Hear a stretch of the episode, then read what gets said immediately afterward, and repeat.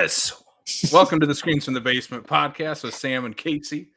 This is a bi weekly horror podcast in which two horror fans discuss all things horror, including news, recent watches, horror collectibles, and more. I'm one of your co hosts, Malachi.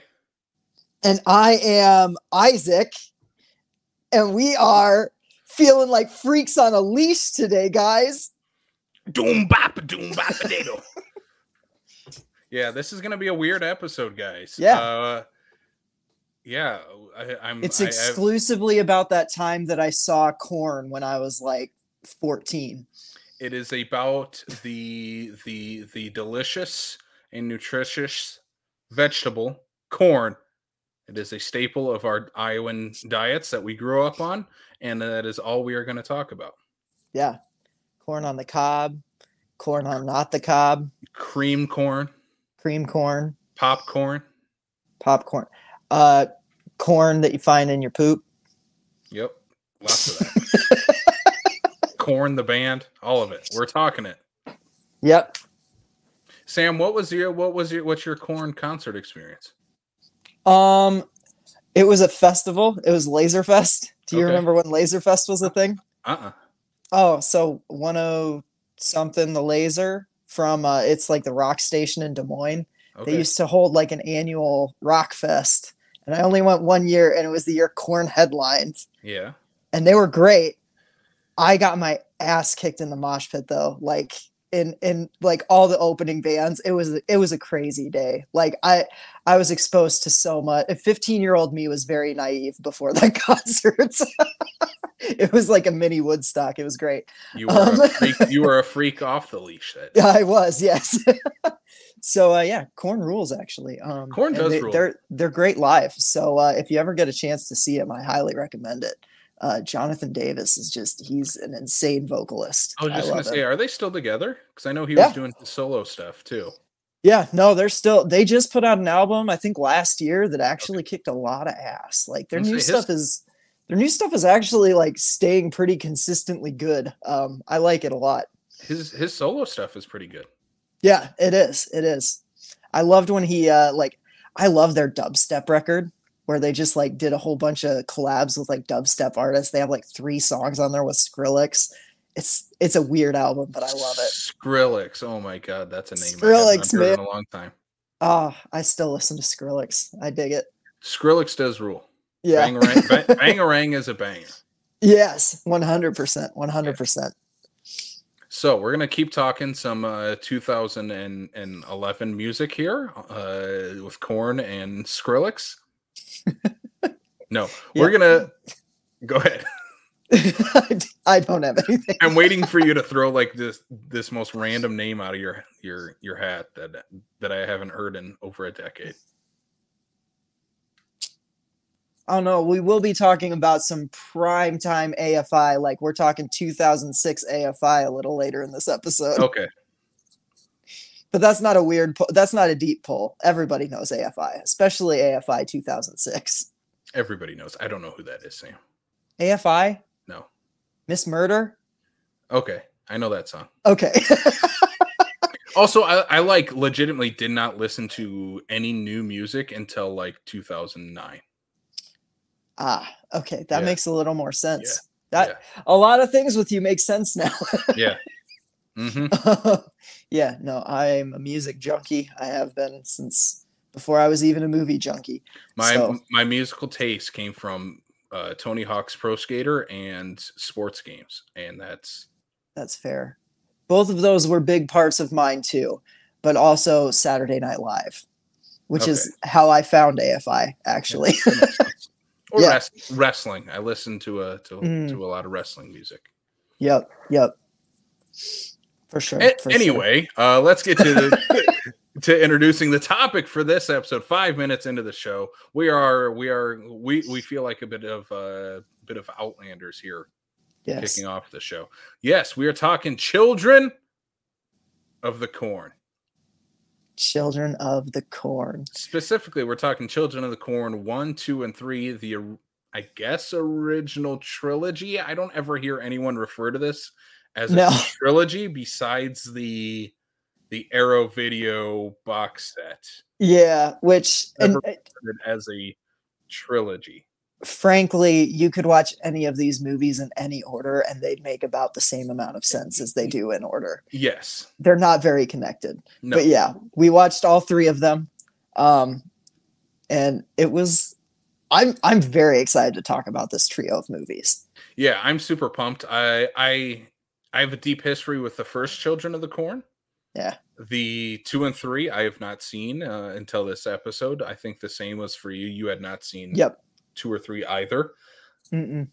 Yeah, we'll talk a bit more when we get to the to to our actual main topic of of Children of the Corn. I'm excited to talk about these. Uh, shout out to our buddy Blake Ginnathan for his Yeah. suggestion on doing the Children of the Corn. Originally, we were going to do the entire Children of the Corn series. I think was, was Yeah, at least that in was- the discussion for. Your message was when are we covering Children of the Corn on the podcast?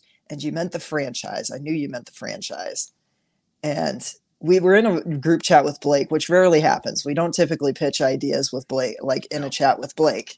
But it just it was just meant to be this time around because I was like, I there's no way I'll like I'll We did- jump out a window if you make me watch like nine Children of the Corn movies in two weeks. Yeah. no, he he suggested let's break it into chunks, and that's exactly what what we're gonna do. and it worked perfectly because literally so uh, most of our listeners probably know this show but on colors of the dark rebecca mckendry has recently been talking about this because it was recommended to her and that's i it, it, but children of the corn 3 urban harvest is kind of the reason that i told casey i'm like let's do the first three because i really wanted to watch three and now that i've watched the first three i think i'm i think i'm good for a little while on children of the corn but Oh yeah, we're not doing the the other ones for a while. no, no, no, it's going to be a while before we do another Children of the Corn episode. But uh, yeah, I had a, I will say, I had a surprisingly good time with these three movies. Uh, yeah, and we'll get into that more later. But yes, yes. Uh, shout out to uh, Colors of the Dark. Elric and Rebecca are awesome. Um, They are. I always, I always find new stuff to watch with them. So Including episode, I guess, Children is- of the Corn three. yeah, so this episode is partially inspired by Rebecca McKendry. Thanks, Rebecca, if you're listening. I hope Thanks, you are. Doctor. Dr. Rebecca McKendry. Jesus Christ, come on, Sam. She's got a PhD and she's a badass. PhD in horror, nonetheless. Yeah. Yeah. Anytime I hear her mention, a quick quick aside. Anytime I hear her mention that, it always reminds me of when I was in school. I had a professor, and her last name was Frankenstein. Legit. What? She married into the name Frankenstein, and she also had her doctorate. That is Her awesome. name was Doctor Frankenstein. That is so That's dope. awesome, right? That's incredible. No one ever believes me when I say that e- either, but it's true. Doctor That's awesome. What did what did uh what did she uh what did she profess? She was like more of like a counselor. Oh, gotcha. Gotcha. school. Yeah, Cool. That's Yeah. awesome, dude. it is awesome. Know what else is awesome, Sam? What? Casey's Toy Box. Let's get to it. All right. The first thing, we got a pretty heavy set of killer clown related products that we're going to be talking about. But before we get to those, first up, uh, this is from Spirit Halloween, a favorite of ours. We're going to be Oh, there yeah. as soon as it opens. Before we get to that, Sam, when does when does when does Halloween season start? Halloween season starts in April, dude. Oh, okay, halfway down. um, but- For me, go ahead. but I'm starting to ramp up already. Yeah. I've been making pumpkin spice chai tea. I've been like I Yeah. I've been Yeah, I've been wearing like the pumpkin carving shirts and stuff. Like Maria, it was funny. She came home the other day and she was like, "Oh, you're like." You're like all Halloweened out because I did. I had my like Sam mug with full of pumpkin spice tea. I had like my Elvira carving a pumpkin shirt on. I had like my Michael Myers socks. Like I was all in. It's that time, baby. that July fifth. is the okay. official start for me because Fourth of July is kind of the last holiday you have, and then there's nothing Yeah. really like through the rest of July, August, September. That's true. June to July 5th is usually like I'm shocked that in my recent watches I do not have any shark movies because this Yeah, is usually where I pick up on like shark movies and that type of thing. So I think the the corn, the Children of the Corn trilogy fits in that summer. They got that summer vibe. they do, but also Urban Harvest is going to be a, a, a yearly Halloween rotation for me from now on. I don't know why. That movie gave me Halloween vibes. I got We'll Halloween into it. vibes from a different one. We'll talk about it. Okay, okay. Uh, yeah, let's share this this first piece Oh. here. Hey Boris. Hey, there he is. This this is not Boris here in- on, on, No. on any of these. What are these called again? Uh, Uh horror babies is what horror babies, which yeah. are going to be a, a Spirit Halloween exclusive. Um, we have Sam from Trick or Treat, Pennywise from the the, the newer Pennywise, its adaptations, OG Leatherface, and Ghostface. okay, Leatherface is legitimately cute. He is. He'll Like- eat your face, but he is cute. He is. Like Sam kind of already has always looked like a baby doll, you know? He's kind of got a little tummy though, so that makes him even. Yeah. It does. Yeah. And then the little ghost face is adorable too. He with the big Ghostface smile- actually reminds me of the Stay Puft Marshmallow Man. yeah, he does. Anyways, just just fucking creepy still. yeah, yeah. Yeah. Yeah, almost more creepy as a baby, actually. So this is kind of the the the staple of Spirit Halloween I've noticed Mhm. recently. Especially Are like Sam the is babies.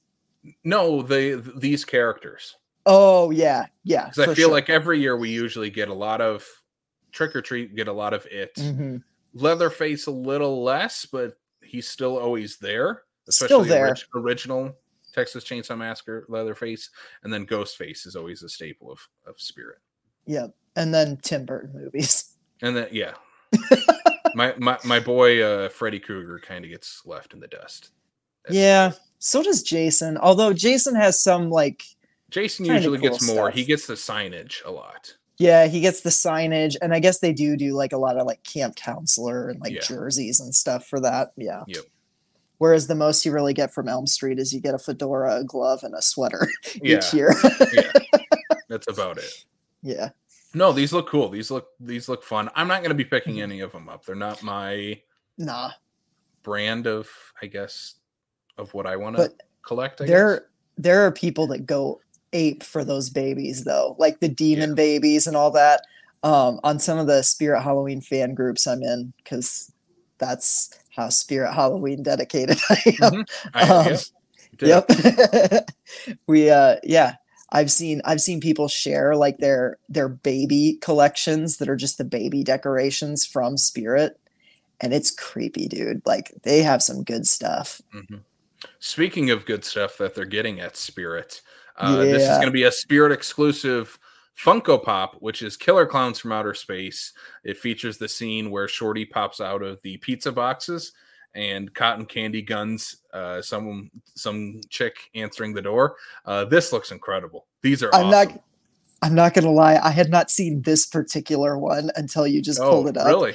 it made me so giddy like that's 100% going on my shelf this Yeah. this fall oh my god I have the the four that have been released. There's so many more than four. The first four that they released, um, Yeah. and they've started to release like the VHS looking ones um, that come Mhm. with a single Funko. I think Shorties with those, i think so yeah and then they release like the blacklight versions too. I don't have any of the. Actually, no, I do have. I have one of those that I got a Spirit last year. Um, but yeah, definitely going to be picking this one up. Um, and then there is two more that I will share here in a second. Yeah, yeah. Oh man. I love so I don't buy a whole bunch of Funko Pops, especially not now. Like I've just been I don't have the space. I don't really have the funds. But like there are certain ones that I make exceptions for. And Yeah. the pizza box shorty in the pizza boxes is an exception worthy one. Yeah. The Killer Clowns one seemed to be my exception as of late. I don't usually collect them unless they're like super dirt cheap, or I'm like, yeah, there's no, I'm not going to get another toy of like Billy Madison or Happy Gilmore, so I need to get them in Funko form. Uh, same Yeah. with Killer, Killer Killer Clowns. These look the best. I know mm, is it Mezco, the the ones that are doing the, uh, like they're kind of like the throwback action figures. Oh yeah, yeah. Like they sell them at Walmart. They look terrible. They're awful. Yep. most of them. I know Yeah. which ones you're talking about. Yeah, they sell those too for killer clowns, and they look. I have one, and it looks terrible, and I'm like, I'm not buying any more of these. But Yeah. this one here on the screen is uh, Fatso Yep. with with the Valentine's box and the cotton His candy puppet. gun with the puppet. Incredible! This looks awesome. Yep. Oh man, the clown like the killer clowns just lend themselves well to like a Funko Pop design. I feel Mhm. like they're Yep. just they're very bright and colorful and they're cartoonish and Yeah. it translates really well to Funko Pop, much better than something like when they tried to do the 21 Jump Street Funko Pops and it just looked like the same Funko Pop but one was a half inch taller. Uh, and here's the last one, which is the Yes. the, the popcorn kind of demon, demon looking uh, killer clown that comes Oh, out God. with the popcorn. Uh, also, ja- the Jack Attack that we talked about from Demonic Toys. yeah. Yeah. Yeah. Oh, this rules. I I love Killer Clowns. It's one of my favorite movies. Mhm. of all time.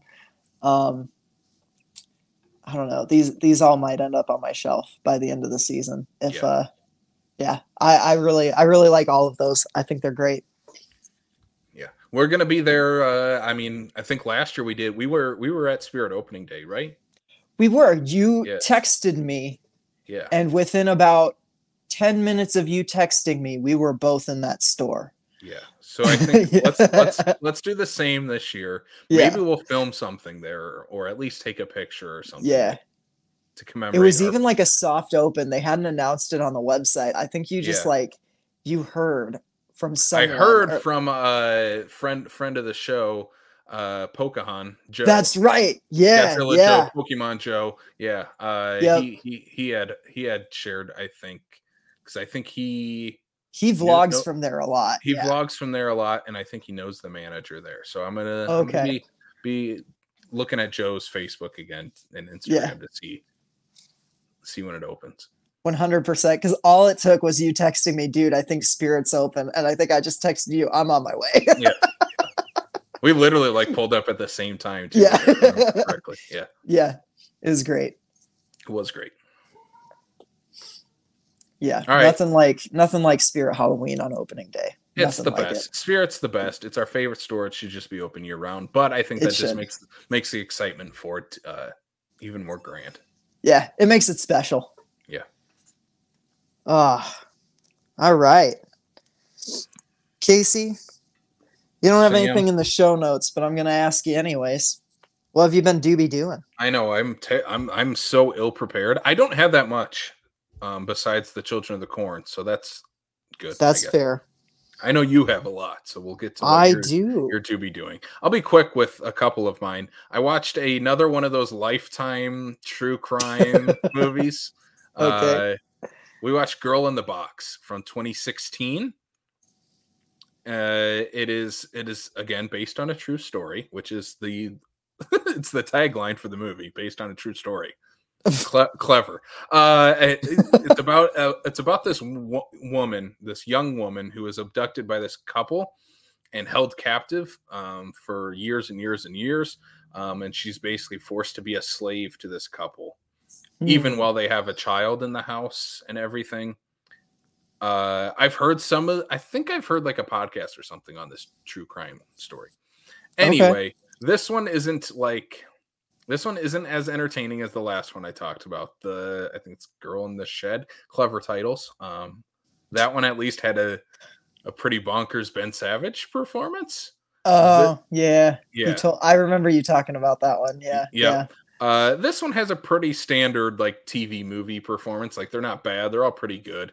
It has some pretty good direction, but it feels very much exploitative and not in the in a good way. Yeah. Where- Gotcha. yeah it's less about the the actual girl who's been captured in her life it's more about this deranged couple that took her and it's like i don't want to watch this isn't fun and if i want to hear the story the actual story i'll just listen to a true crime or watch a documentary i don't need to see it play. yeah. I don't know how you feel about true crime, but like I feel it's kind of gross when you when it when it's actors portraying the characters rather than just telling the true to Yeah. life story via documentary or podcast. I mean, we when we did true crime movies on on Backlot, which that was that was a heavy tough- month. That, was, a heavy, was a- tough month. Yeah, that was a really That, tough- I think I think that was the month that made us stop it, right? Like that was that was the turning point, right? Where we were just like, oh no. yeah. um, no, I'm just messing. That's that's a bad joke. But um, No, it's true. It took a lot out of us though. Like it's It it's hard to watch that many. We watched like some high caliber yeah. true crime movies. I mean, we watched some good ones. We watched some bad ones too, but we watched some good ones. But it was just it was it was a lot, and we kind of talked a little bit about that. Like, I mean, true crime is a little gross to me, and I think it's more the culture around it, more so than like the stuff itself. Like, it's like it's okay to like tell these stories and, and and bring awareness to them, but like when you have people that are like wearing t-shirts with like serial killers on the and, Mhm. and like Yep, stuff like yep. that like there's just They're buying There's, like like- action figures of like yeah Ted Bundy, and it's like And, like- that's gr- that's gross. And I and I we say that as people who have like Michael Myers and Freddy Krueger on our shelves, but those Yeah. are fictional characters yeah the difference is stories. if i'm walking down the street in a michael myers tee i am never going to run across the mother of someone that michael myers murdered Yeah, you know what i mean Mhm. like there there's there's just a i don't know it's it's weird like Yeah. the the the overlap between horror and true crime is just an interesting one to me because i know that uh, for a lot of people they go hand in hand and for me i'm not a i'm not a huge true crime fan if i am true crime it's usually like a true crime podcast um and it's got to be tastefully done there are Yeah. ones that are not Yeah. um or it's like or it's a book like I loved well, I think it was called the I think it was just called The Devil's Knot, the one about Yeah. the West Mhm. Memphis 3. Mhm. That book is incredible. Yeah. You know, like and and that book did so much for those three teenage like there's good true crime. yeah. You just you got to get past kind of like the the exploitative and icky stuff sometimes. So, yeah. yeah. All right, moving on. Let's talk about a different true crime. The Flash 2023. Um, this movie was a crime against humanity. Anyway, uh, we're not talking about the Flash I was about to say I don't even know why you brought that up. Uh because it was my transition into a more lightheartedness. You know, throw- throwing babies into microwaves. That's lighthearted. Um, what movie is this? Oh my god. the Flash. What? Yes. Spoilers for the Flash, but within the Oh. first 10 minutes, Ezra Miller puts a baby into a microwave to save it. And it is the the yeah. Anyway, moving on. I thought you had That's heard the that. first thing anybody has said that has made me even remotely interested in movie, actually. Oh, the babies look awful.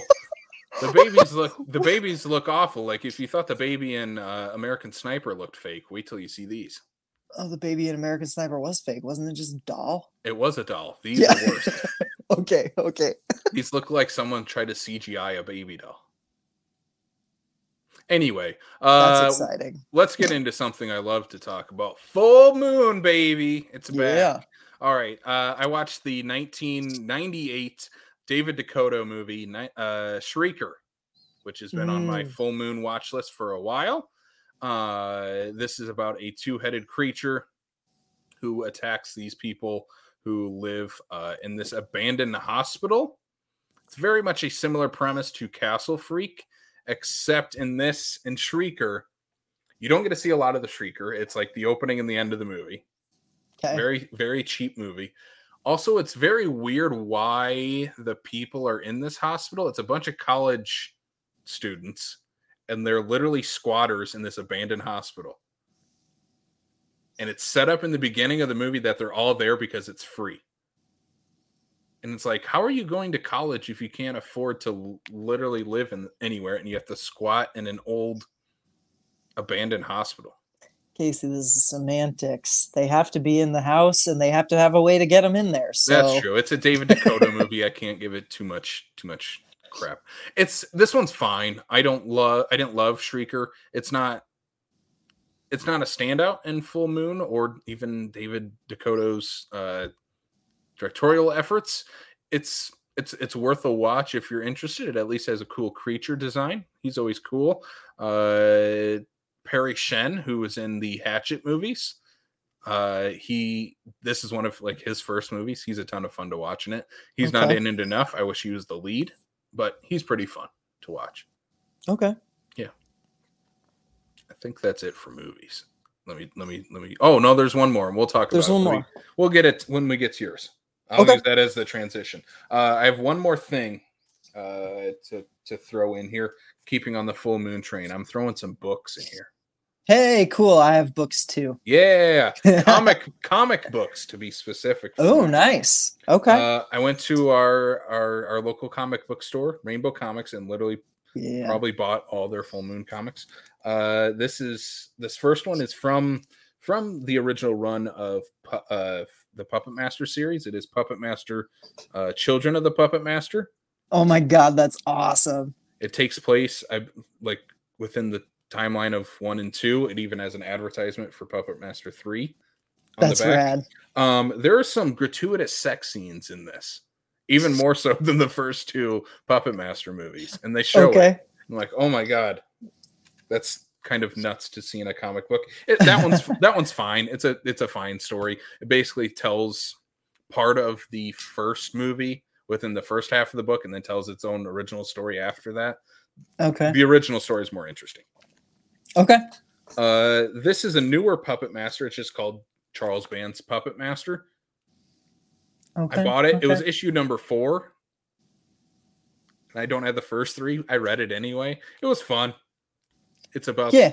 yeah, it's it's the puppets attacking people. It's fun. The the one I'm super excited about though, and I don't I don't know if you've seen this movie. Have you seen Doll Man? I, I have not. I do want to see that. Doll Man. It's on the watch list. All right, Doll Man rules. This one is very heavily inspired by the Marvel comic Deadpool Kills the Marvel Universe, Nice. which is a great comic book. yeah. This one is Doll Man Kills the Full Moon Universe. That's awesome. and it is Doll Man literally killing like everyone in the Full Moon catalog. That's awesome. Uh, I love the- that. In these, he kills like the the uh, the demonic toys. He Okay. goes after the head of the family. So you get some more head of the family in this. Yeah, Hell yeah. Yeah. How about Radu? Do we get Radu in there? Uh, not in the first couple that I read. I only have the first three. I think it's a six Mm. issue run, and I need to find the other ones because I love this. This was a ton of fun. Uh, he also fights like Castle Freak. nice. He fights the he he, he has all the puppets from Puppet Master fight each other, That's awesome. which is pretty cool. Uh, he teams up with Doctor Mordrid. He kills the Shrieker, which I was glad I watched that, so I could be like, "Oh my god, it's the Shrieker!" He kills him like right away. Yeah, That's this rad. this is a That's ton of fun. So if people like lo- like the Full Moon universe like I do, this is a fun little series. I'm I'm excited to find the the rest of them and watch him kill the rest of the the Full Moon universe. I know he teams up. So this is uh obviously Dollman, played by Tim Thomerson, who also plays Jack Deth in the Trancers movies. And I know Oh, okay. they I know they team up in this series. Nice. So I want to see Tim Thomerson team up with Tim Thomerson. That's awesome. That's really cool. They should uh they should make a live action adaptation of it. They should. Tim Thomerson is very old though, so maybe Charlie can reboot Dollman first. Hello, looking at us, we would make a sick Dollman. yeah. Yeah, Dollman rules. You should watch. You should watch Okay. that one, or I'll throw it into a full moon episode down the road. Yeah. Yeah. Well, we're talking too about doing uh I don't know. I'm just gonna tease this. Uh Casey and I also What are we threw around the idea of doing a Screaming Mad George episode sometime in the near future. So Mhm. uh yeah, definitely inspired by Today's Children of the. Corn 3. Yeah. Yeah. so Uh, the last thing I have is to talk about a movie I showed you about. Oh, yeah, farting, yeah. farting bog monsters, a terrible um wolf, wolf creature, cat creature, wolf man, cat man. I don't know what he is. yeah, he's a weird cat, I think is what he's Yeah. billed on on IMDb. Yep. So We are we are talking about the cult classic spooky. Spookies. Yeah, Spookies. Uh, a first time watch for Sam. I've Yes. seen this movie a couple times. I watched it with. I think I watched the Joe Bob version. I know, uh, and then I have the the big Blu-ray release. From, Yeah. Uh, Vinegar Syndrome, which is what we watched. Movie looked incredible. Yeah, it looks really good. Um, you can practically see the The cardboard on. different You can yeah. see the two different movies. Oh God, yeah, you can. You really can. Yeah. Um, this movie was insane. Uh, how do you even talk about it? There's no, there's no real plot to it. You know what I mean? it's an it's an 80s horror movie plot where it's these it's this group of of uh, t- probably college age College kids with some old guy. with an, a 57 year old man who's dating a 24 year old He's got to be rich. he has to be he has to have a, a shitload of money and some Yeah. like michael jackson knockoff looking dude Yeah, in a in a black and white leather outfit. Um, they go to this house like to have a house party. They literally just ransack someone's house to to throw a party. The same house that a runaway boy goes to because he believes his parents have thrown him a, a surprise party in this old abandoned house, and we never connect the two stories because this movie is two different movies in one. yep, Literally. yep. Um, there's poor acting, Yep. poor editing. Yep. This thing is like an 80s horror version of The Room. Yeah. maybe even more so than Don't Panic, which I think was at least sort of in on its own joke. Um, This one Because is I- not. This the one editor, is not. the editor might have been with the farting bog monsters. yes, the sound editor had a had a blast with this Yep. movie. Um, This movie is insane because it, it it has awesome creature effects for some of them. yeah, I'm thinking like the spider sequence at the end looks awesome, yep, but then What some was- of it looks awful. yeah, yeah, yeah. There's another one too. What was it? There's there's. I'm gonna pull up my Letterboxd review because I'm pretty sure You mentioned the I did mention the farting bog monsters, the Yep. giant spider, and then like the iconic chase at the end. It's like the poster, the cover art on yeah, it becomes a, Blu-ray. a Fulci movie in the, in Yeah. the final five minutes. yeah, and that like final zombie chase is so good. Like it's really, it's really cool, intense, and like the zombie effects are really fun. She just gets picked the final sort of final girl yeah, the the corpse that comes back to I don't know. Anyway, she comes back to life, uh, raised by, raised from the dead from not phantasm uh, tall man, and Yeah. ends up with just some random dude that she gets in the car of. Like, Yeah. yeah. This movie's insane. It's it's bonkers. It's kind Yeah. of everything you want in an '80s in a bad '80s horror movie. yeah, so much yeah, more. yeah. Perfect like movie night movie. Yeah, it's fun. It's a lot of fun. Like I, I I think I rated it two stars, but I also gave it a little heart because I'm like, no, I think I gave it two and a half. Because it's not good. No, Like by any by any objective metric, it's a very bad movie. But it's bad in the enjoyable kind of Yes. way. Yeah. And uh yeah, that that kind of stuff is like I mean, that's our bread and butter. Um, Mm-hmm. as we'll talk about later on too. yes. uh Sam, what else have you been doobie doing besides uh, seeing farting monsters on screen? So I just read this, The Last Word by Taylor Adams. It's a thriller about a woman who is like house sitting and she's running from her past and she's like kind of just cut herself off from society. And she reads a book one day and doesn't like it. It's a grisly horror movie or uh, a grisly horror book. And she uh, rates it one star and writes kind of like a, you know, scathing review. And the author starts commenting on it. And all of a sudden she starts kind of fe- feeling like she's being watched in this house that's out in kind of the middle of nowhere and like turns into a home invasion thriller. And it goes into like a lot of it it, it twists and turns. And by the th- by the like last bit of the book it loses like almost all like Oh, no. believability and like it goes there are so many like okay you have to like believe that all these dots connect but it was kind of fun in that way um just don't go into it looking for like abject realism in your in your home invasion thriller because you're not going to get it um but i will say that it kept me engaged and it definitely had me like turning pages going like what the fuck? And also about halfway through um, i'm just going to spoil one plot point here because this was a major thing for me. I actually spoiled the book for myself before i finished it. The dog does not die. There's a section in the middle half of the book where it looks like the dog is going to die and it is the worst thing ever. And i seriously just about stopped reading this book. The dog does not die it's still very hard to read at some points. Did you Google like, it?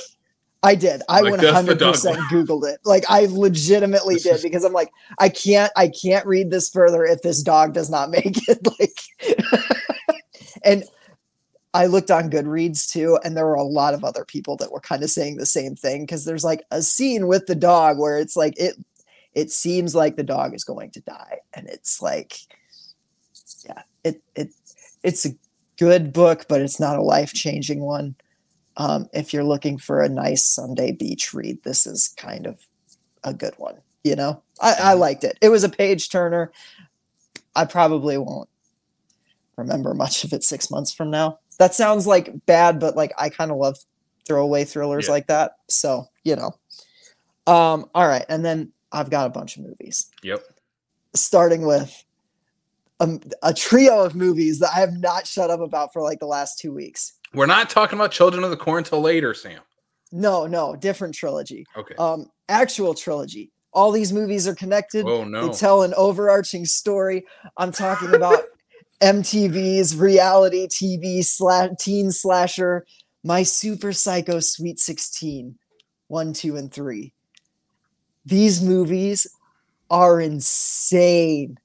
So this is MTV at the end of the 2010s making three slasher movies based around the concept of My Super Sweet 16, their reality show where they get some like rich girl to like throw a hogzilla fit until her sweet 16 is perfect. The best one is the first one, which really takes that concept and like amps it up. It's exactly what you would expect. It's full of like MTV music cues and needle drops. Um, everybody. Does it even have what what what song title and artist it is in the bottom right corner? It should. It, it does. Should. But that's unfortunate. A lot of this MTV movie... movie or shows did at the time. Yeah. What? What? Okay. So what? One of the biggest, one of the first needle drops is Nookie by Limp Bizkit. and one of the last needle drops is Miss Murder by AFI. And when Miss Murder needle drops at the point in the movie that it is, it's the campiest song choice they could have gone with. I laughed hysterically for the last like five minutes of this movie. it's insane. Um, yeah, you've got Skye Rotter, who was a, a, young girl, and her dad ran the like owned the roller rink. And one day he went crazy and he killed a bunch of teens, and she witnessed the whole thing. And her dad has apparently died, died, but he's not dead. And so, like years later, Skye's in high school. The mean girl of school is turning 16, and she reopens the roller rink to have her sweet 16 party and pretty much right away like it just kind of tells you like oh her dad's back.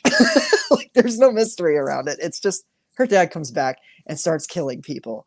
And there's a cake kill. I, I sent it to cake. you i watched the cake kill. It was fun. It's so funny. It like where where the scene started and where it went i was riveted. I had no like it's wild. Um the second one not as good, but pretty good. I think I still rated it like four stars. um, yes, I love these movies that much. I'm not kidding. Um, there's another cake kill that's pretty awesome. Not as awesome as the one from the first. Oh, they one. went back to the cake well. They did. They went back to the cake well, and it was pretty great. And then the third one happens, and it's a little bit like the Scream 3 of this franchise, in that it's still good, it's still fine. It just loses a little bit of that magic. And it also mirrors Scream 3 in a lot of other weird ways too, where it's like and Silent Bob make a cameo. I wish that would have actually made this movie a little bit better. um, it's fine. It's lacking a cake kill. Okay. The third one has no cake kill, and I felt that. The credits rolled, and I'm like, there was something missing. And about a half an hour later, I realized no one got killed in the vicinity of a giant cake. And so, yeah, three gets like three and a half stars as opposed to the four that one and two got. Is your house haunted, or did you just forget to pay your electric bill? No, my light went off. I'm going to turn it on. Keep talking. Oh, okay, sounds good. It could be So- haunted. haunted by the the the super sweet sick what whatever the fuck it's called. Charlie Rotter from. Yeah.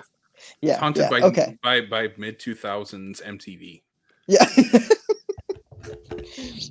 okay. So I also, this is one that, this is a movie that um, Casey was very excited that I watched. I did not watch it all the way through right away. I turned it off about halfway through, but then I could not stop thinking about it. And I went back and I finished it. And that is, I finally watched Terrifier 2. Um, Sam's been terrified. this movie i hesitate to say like i i loved it blah blah blah like but i liked this a lot more than i was expecting Mm-hmm. um art the clown's incredible i mean we've talked about him on like our tier ranking like he's a good character Mhm. um Even in tier, I movies that i don't like yes a tier and if anything terrifier 2 just like definitely reaffirmed that decision Mhm. um, he's the best. He, him and him and Sienna, played by Lauren LaVera, the best part of this movie. Yeah. Um, I love that it's like just drenched in Halloween um, vibes. Uh, the kills are gory.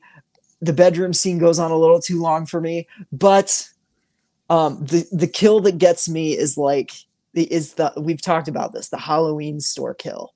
I was like, they totally put a cleaver in some dude's neck. Like they we- killed We talked killed about someone. The, the, Yeah. the the the actor that was portraying the character that worked at that Halloween store signed a contract to be murdered on screen. Yeah, one hundred percent. I don't Because there's no they way that. you. There's no other There's way. no way. Like, ah, whoever. Like, yeah, it- We'll it's ta- we'll- incredible. we're gonna do our Terrifier episode. We've been We teasing will. it. We'll do a We'll do- Terrifier episode. We'll do a Terrifier episode. Um, because I will actually gladly rewatch Terrifier two, and I will begrudgingly sit through Terrifier one It's at all the way through. It's at least short. I'll take. I'll take short. Um. So yeah, Terrifier two, friggin' rules. Um. Another one I watched. This is from. uh uh, why am I blank? Erik Bloomquist, the Yeah. uh, director of favorite of the show, Ten Minutes to Midnight, which starred Caroline Williams. Um, we really loved that movie. Well, Erik is back with another, um, you know, B movie horror, and that is She Came from the Woods. Uh, Tubi acquired it. You can now watch it on Tubi. Uh, this is a this is an 80s set slasher with a supernatural bent to it. Um, and that's all I'll really say about it because like the the lore is pretty I don't know, the lore is pretty gnarly and nasty. They're like blood jars hanging up in this like it's like a cross between Friday the 13th and Blair Witch Project. That's Okay. that's how I would describe it. Casey, I think you're gonna really like You're right up one. my alley. then. Yeah, yeah. Um, there's one character that I that I found grating. Like he was just he was supposed to be the asshole, and he was like maybe just a little over the top in the portrayal of that. Um, where I was kind of like, it, it- just got kind of grating.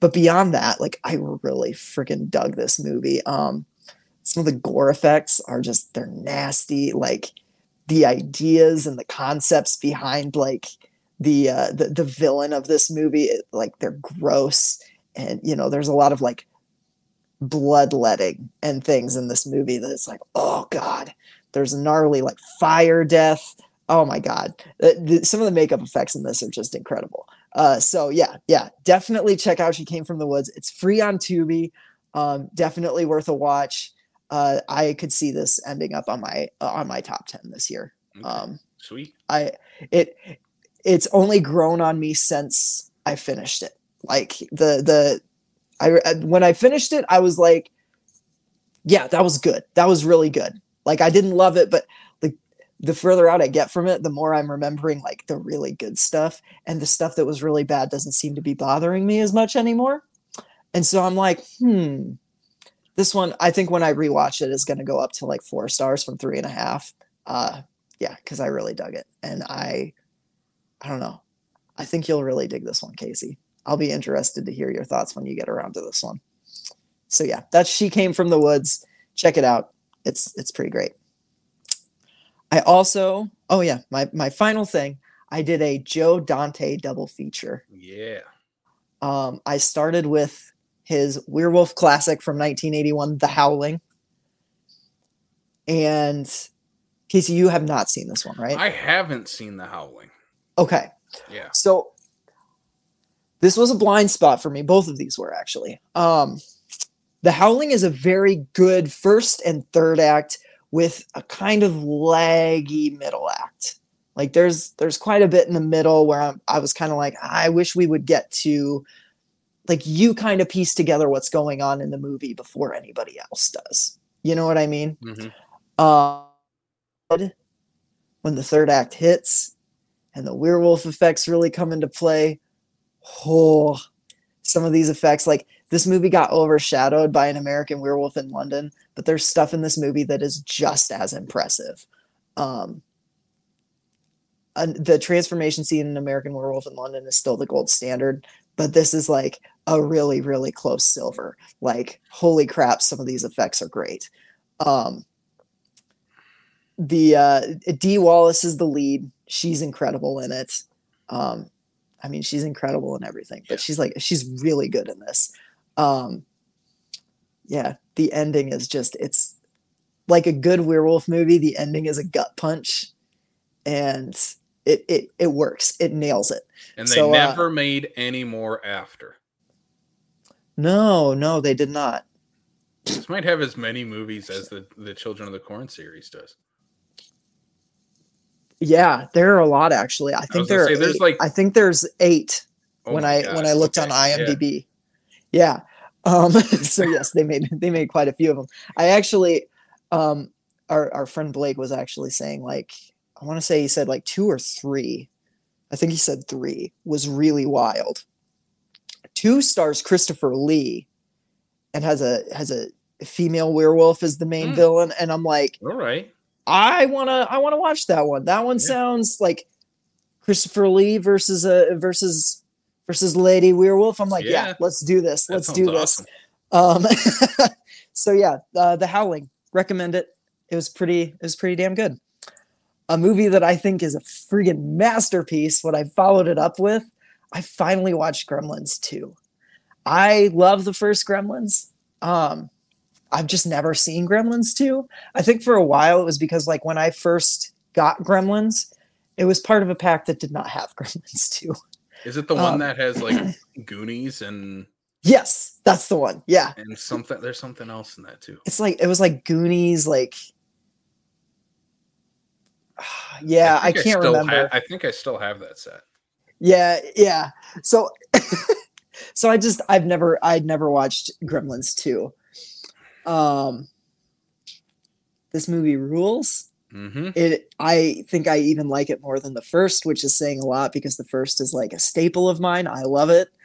Um this movie is just like a big middle finger to big studio budget filmmaking and just I mean capitalism in general, but like the fact that Joe Dante got more money to do a sequel and just took the piss out of the studio that gave him that money Yep. for like uh, an hour and 40 minutes straight.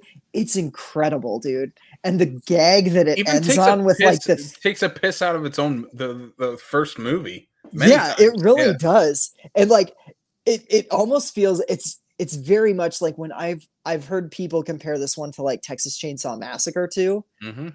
and I'm like, yeah, I could totally see that because you totally, especially in like the first act of the movie, you feel the spite of the filmmakers who are like, God damn it, why do I have to make a sequel to this movie? I said what I wanted to with the first one. Screw it. Let's throw everything in the kitchen sink Mhm. in. And the energy is infectious. And much like Texas Chainsaw Massacre too it just has a blast with that the whole way through. Um, yeah, this movie's insanity. It, it I don't even necessarily know if it has a has like a, a a plot in the way of like typical like what you would think of as a plot. The whole thing's almost one giant third act of gremlins terrorizing a high like a high-tech skyscraper. It gets right down to it and it just goes. Also, appreciated the John Astin cameo as the as the custodian Yeah. who uh yeah, I'm like, I it's it's Mr. Addams. Um, so many I was so excited. Great gags in that movie, like when Phoebe Cates Yes. starts to give this big speech in the third act. Yeah. Much like the first movie about her dad dying, like as Santa in the Yep. chimney. Yeah, this Yep. one does the same and just takes a piss out of it, and they're like, "We yeah, we don't have time for that." Yep, yep. It's so funny. Like it, they do so much with that. With like the first one, I mean, they They destroy They- the rules. Like yeah, they pick apart every rule that and how it doesn't make any sense. yep. My favorite. also, Ram- was, like- Rambo Rambo Gizmo is my favorite. I love Rambo. Oh my god, I I legitimately might have like pumped my fist and cheered when that happened. He's the main. I was watching it alone in my bedroom, and I was literally just like, Gizmo's the treating main it like it was a character sporting of, this, event. of the movie. He's the lead. "Yep." Yeah. He's he's just and the animatronics that go like. Pup, I would die for Gizmo. Yeah. I just would. Uh, yeah, Gremlins 2 freaking rules. Um, if you have not seen it like me, don't be an idiot. Go watch it. Watch the new batch. Yes. Uh, I also want to check out. Not that I like giving Warner Brothers any of my money, but I really want to check out the new Gremlins uh, animated series on Max. yeah, I do too. I haven't started it. yeah, yeah, Is it Secrets of the Mogwai? I think it's yeah. I Oh. think so. It's been getting good reviews. Like people have really been liking it. So Yeah. yeah. That's been in production for a long time. hmm yeah. So yeah, that's that's that's what I've been doobie doing. That's what you've been doobie doing. Are we doobie done? I think I think we're no no no. We have three more movies to talk about. Oh yeah. What are we talking about? We're talking The about Jersey Children Shore of the slashers? Jonathan Oh. Davis. Oh. If MTV, MTV, if you're listening to this, They I will write you three Jersey Shore slashers. No, we're doing Silent Library slash. Yes, dude. And it's Silent literally just Library would be legitimately be awesome as a it's just gonna slasher. be it's just gonna be that episode of Boy Meets World. and then there was Shawn. Where Yep. it's the, the the finale of that episode set in the library with like the killer in, in it. Yep, yep. Oh my and, th- and god, they kill Jennifer Love Pfeffernan, I think is what her name is. Jennifer Love Heffernan. Pfeffernan, I think is what her Heffernan, Yeah. not Jennifer Love Hewitt. She's she plays the character. But like that's the character's name. Oh, I Yeah. get you. Okay, I have enough just speaking you have more loud. boy. You have more Boy Meets World Yeah, knowledge Boy than Meets I do. Boy Meets World. um, we we should do a whole episode on like Halloween themed or horror themed episodes of like non horror shows. Yes, Yes, I'm gonna make you watch one of the Bob's Burgers Halloween episodes. I don't know which one yet, but we're gonna put a Bob's Burgers episode on that. Have you seen the regular show? I have not, Okay, we're I'm gonna make you watch that. and You're gonna fall in love with that show for one. dude. but we they should have some just- great horror episodes. Uh since they're like since they're gonna be like 20 minute episodes or so, like probably half hour episodes that we're watching, we should each just pick like three and have Yeah. the other like yeah, yeah, yeah.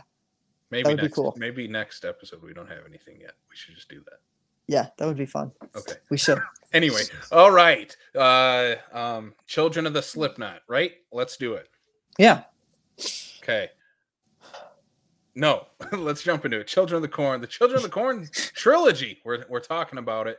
Um, let's talk about brief history of us with Children of the Corn, because I don't know what Yeah. yours is. Mine is like I said, I have a pretty, I guess, deep history with it. We've talked about this, I think, on the show. Yeah, I think That- so. I don't remember what the how it came up. Anyway, my history with it is that Children of the Corn is kind of ingrained in Iowan culture as Mhm. far as movies, especially horror movies go. I know it's set in Nebraska. It is shot in Iowa, the first one. Um, it's about all we have is that and Field of Dreams. Uh, but the the culture and the the overall concept of Children of the Corn is pretty well versed in Iowa film culture. Oh yeah, You yeah. agree? If you're from Iowa and you haven't seen Children of the Corn, there's there's something a little wrong there. Mm-hmm.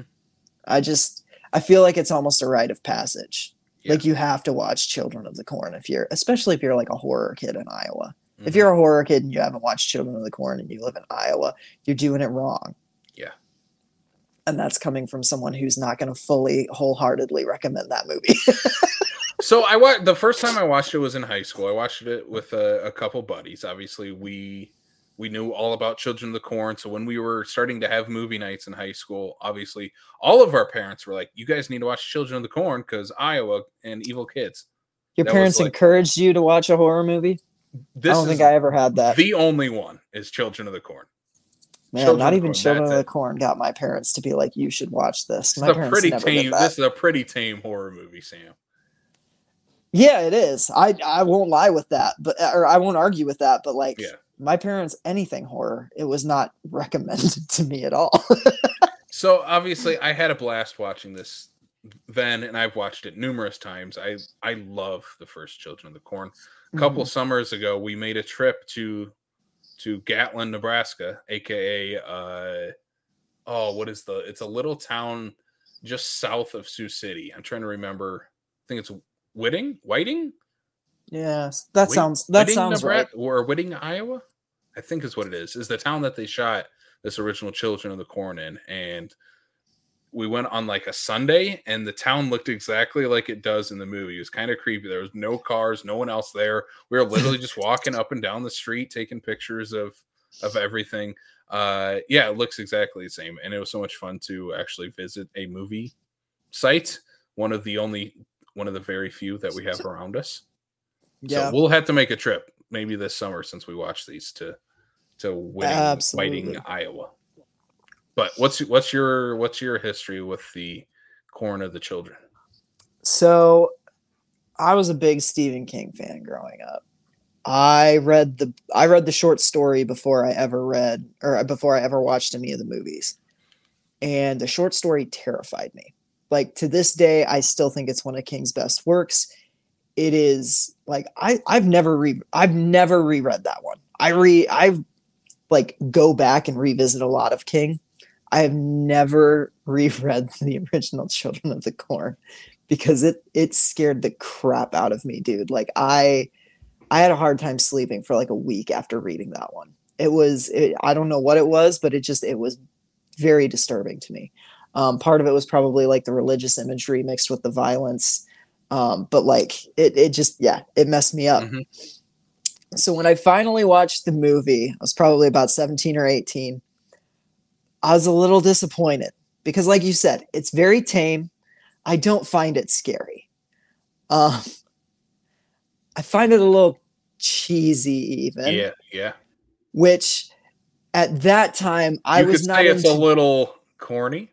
it's a little corny, much like our show. Um, no, uh, yeah, I.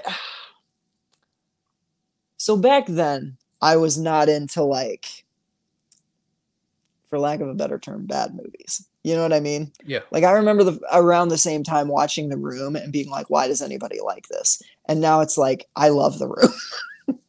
I think something just clicked eventually. So with that being said, Children of the Corn, I have watched it. I mean, I've probably watched it four or five times, including this recent one. And it's grown on me every time I've watched it. Uh, to the point where now, like, I think I gave it like three star, three and a half. I don't know. Either way, um, wasn't a huge fan the first time I saw it. It's grown on me since. It's still not my favorite. It might be my least favorite of the three that we're talking about today. fair. Weirdly enough Fair, fair. yeah. but uh yeah yeah i i don't know this movie like I said, it grows on me. I love Linda Hamilton in it. I I think the kids are the two like They're main the best kids. kids. that we've seen so far, Yes, I would agree. and probably will out of the rest of them. Yeah. Yeah, yeah. So up until we watched these, I had seen a few other sequels and stuff. Um, most notably, I remember watching the 2009 sci-fi remake of this, and it was really bad. Like maybe one of the worst things I've ever seen. so, I- Well, we'll yeah, get to that one eventually, Sam. eventually we will. I will unfortunately have to rewatch that one. Yep. Yes. All right, let's jump into the first Children of the Corn. Uh, released March 9th, 1984. Same year as another 1984 Linda Hamilton classic, Terminator. yes. We'll let the, we'll let the Both slashers. decide which one's better. And they're both slashers and, and they're both great. Terminator's Yes. better. Anyway, Children of the Corn, 1984, based on the Stephen King uh, short story. It is about this this young couple who, for some reason or another, want to make out in this dirty Sioux City, Iowa hotel instead of going to the east or west coast, I believe is where they're heading. Headed. Uh, Linda Hamilton plays Vicky, and Peter Horton plays Bert, and they are AKA discount Michael Bay. He looks so much like Michael Bay. And I think Michael Bay watched this, stole this guy's face like face off, and then stole all the explosions that happened in the final act. I was about to say, yeah, he's even got an affinity for explosions. Mhm. So these two make their way into Gatlin, Nebraska, small town Nebraska, where there are no adults anymore, besides one random guy who works at a mechanic shop that doesn't sell gas and has a dog, and for some reason is allowed to live until he's not. Yeah. Because apparently the kids need his gas. and they allowed him to live through Yeah. his dialogue. Anyway, the kids uh, are led by their cult leader Isaac, played by John Franklin, the best part of this movie, who is Yeah. this whiny little conniving little shit, and his right hand man Malachi, played by Courtney Gaines, who is. I, I think for some people, probably the scariest part. He's like, he's just, he's very unnerving.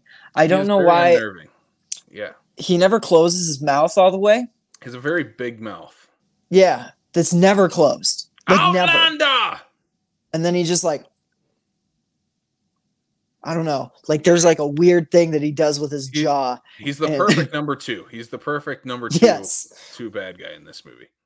Yeah. And basically, that's that. I mean, that's the plot of the movie. Is that these kids that uh, they believe in the the he who walks behind the rows, which is their their god of the corn, um, and they Yep. try to appease him by killing all their parents or a- any adults that come into the town. And then there are two little kids, uh, Job and Sarah, that are the good kids of the town that try to help our leads, Vicky and Bert, escape the town. Yeah. And the movie starts with Job uh, doing a voiceover explaining what happens. And I think my favorite scene in this movie is the opening diner sequence. The one at least I at least think is the best shot and probably the most tense. And it's mostly because of the camera work that they use to establish Isaac as the leader. Because they have some pretty iconic shots, I will say, in that scene, especially when it like zooms into to Isaac and he has this like creepy little shit shit, shit eating grin. Yeah. Yeah. He's like so yes. I was wondering what you because we kind of texted back and forth, especially when I was watching this, because I was kind of roasting it a little bit as I watched it. But um I I uh I like the stuff with Isaac in the opening. I agree with you. I think some of it's very tense. Um I do not like the voiceover. I I hesitate to like call out child actors because acting. Oh, is a he's bad. gig. He's, he's not good. But, he's like- not he's not very good. The kid that plays Joe. No, yeah. The and it's just I think the voiceover to me like kind of takes some of the steam out of that scene.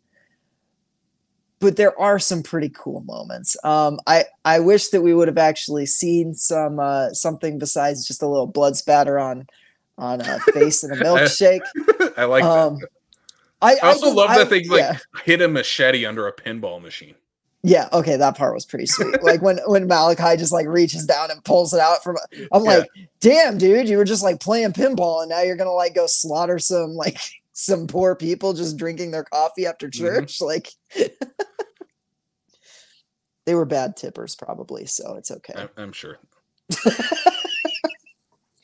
Uh, I one thing I do love in this movie as well, and it's established right away. I love the score for Children of the Corn. yeah. The, The, score is probably the strongest element of this yeah, movie. Yeah. Yeah. Yeah. And the like the like chanting the ha ha, ha like the it, it's incredible. I love the score for this. It's one of my Yeah. favorite horror movie scores. I think it's very effective. Whereas the rest of it is, like we said, corny. Yeah. The the score is not. It's it's pretty damn effective. Well, especially when it's going like it's like the little it's almost like a haunted children's choir and Yeah. it's playing out over like children's drawings, Sarah's drawings of these gruesome killings. Um which is I don't know. It's it's it's a very nice effect. I I- do like the opening credits of this quite a bit. Mm-hmm. Yeah. Yeah.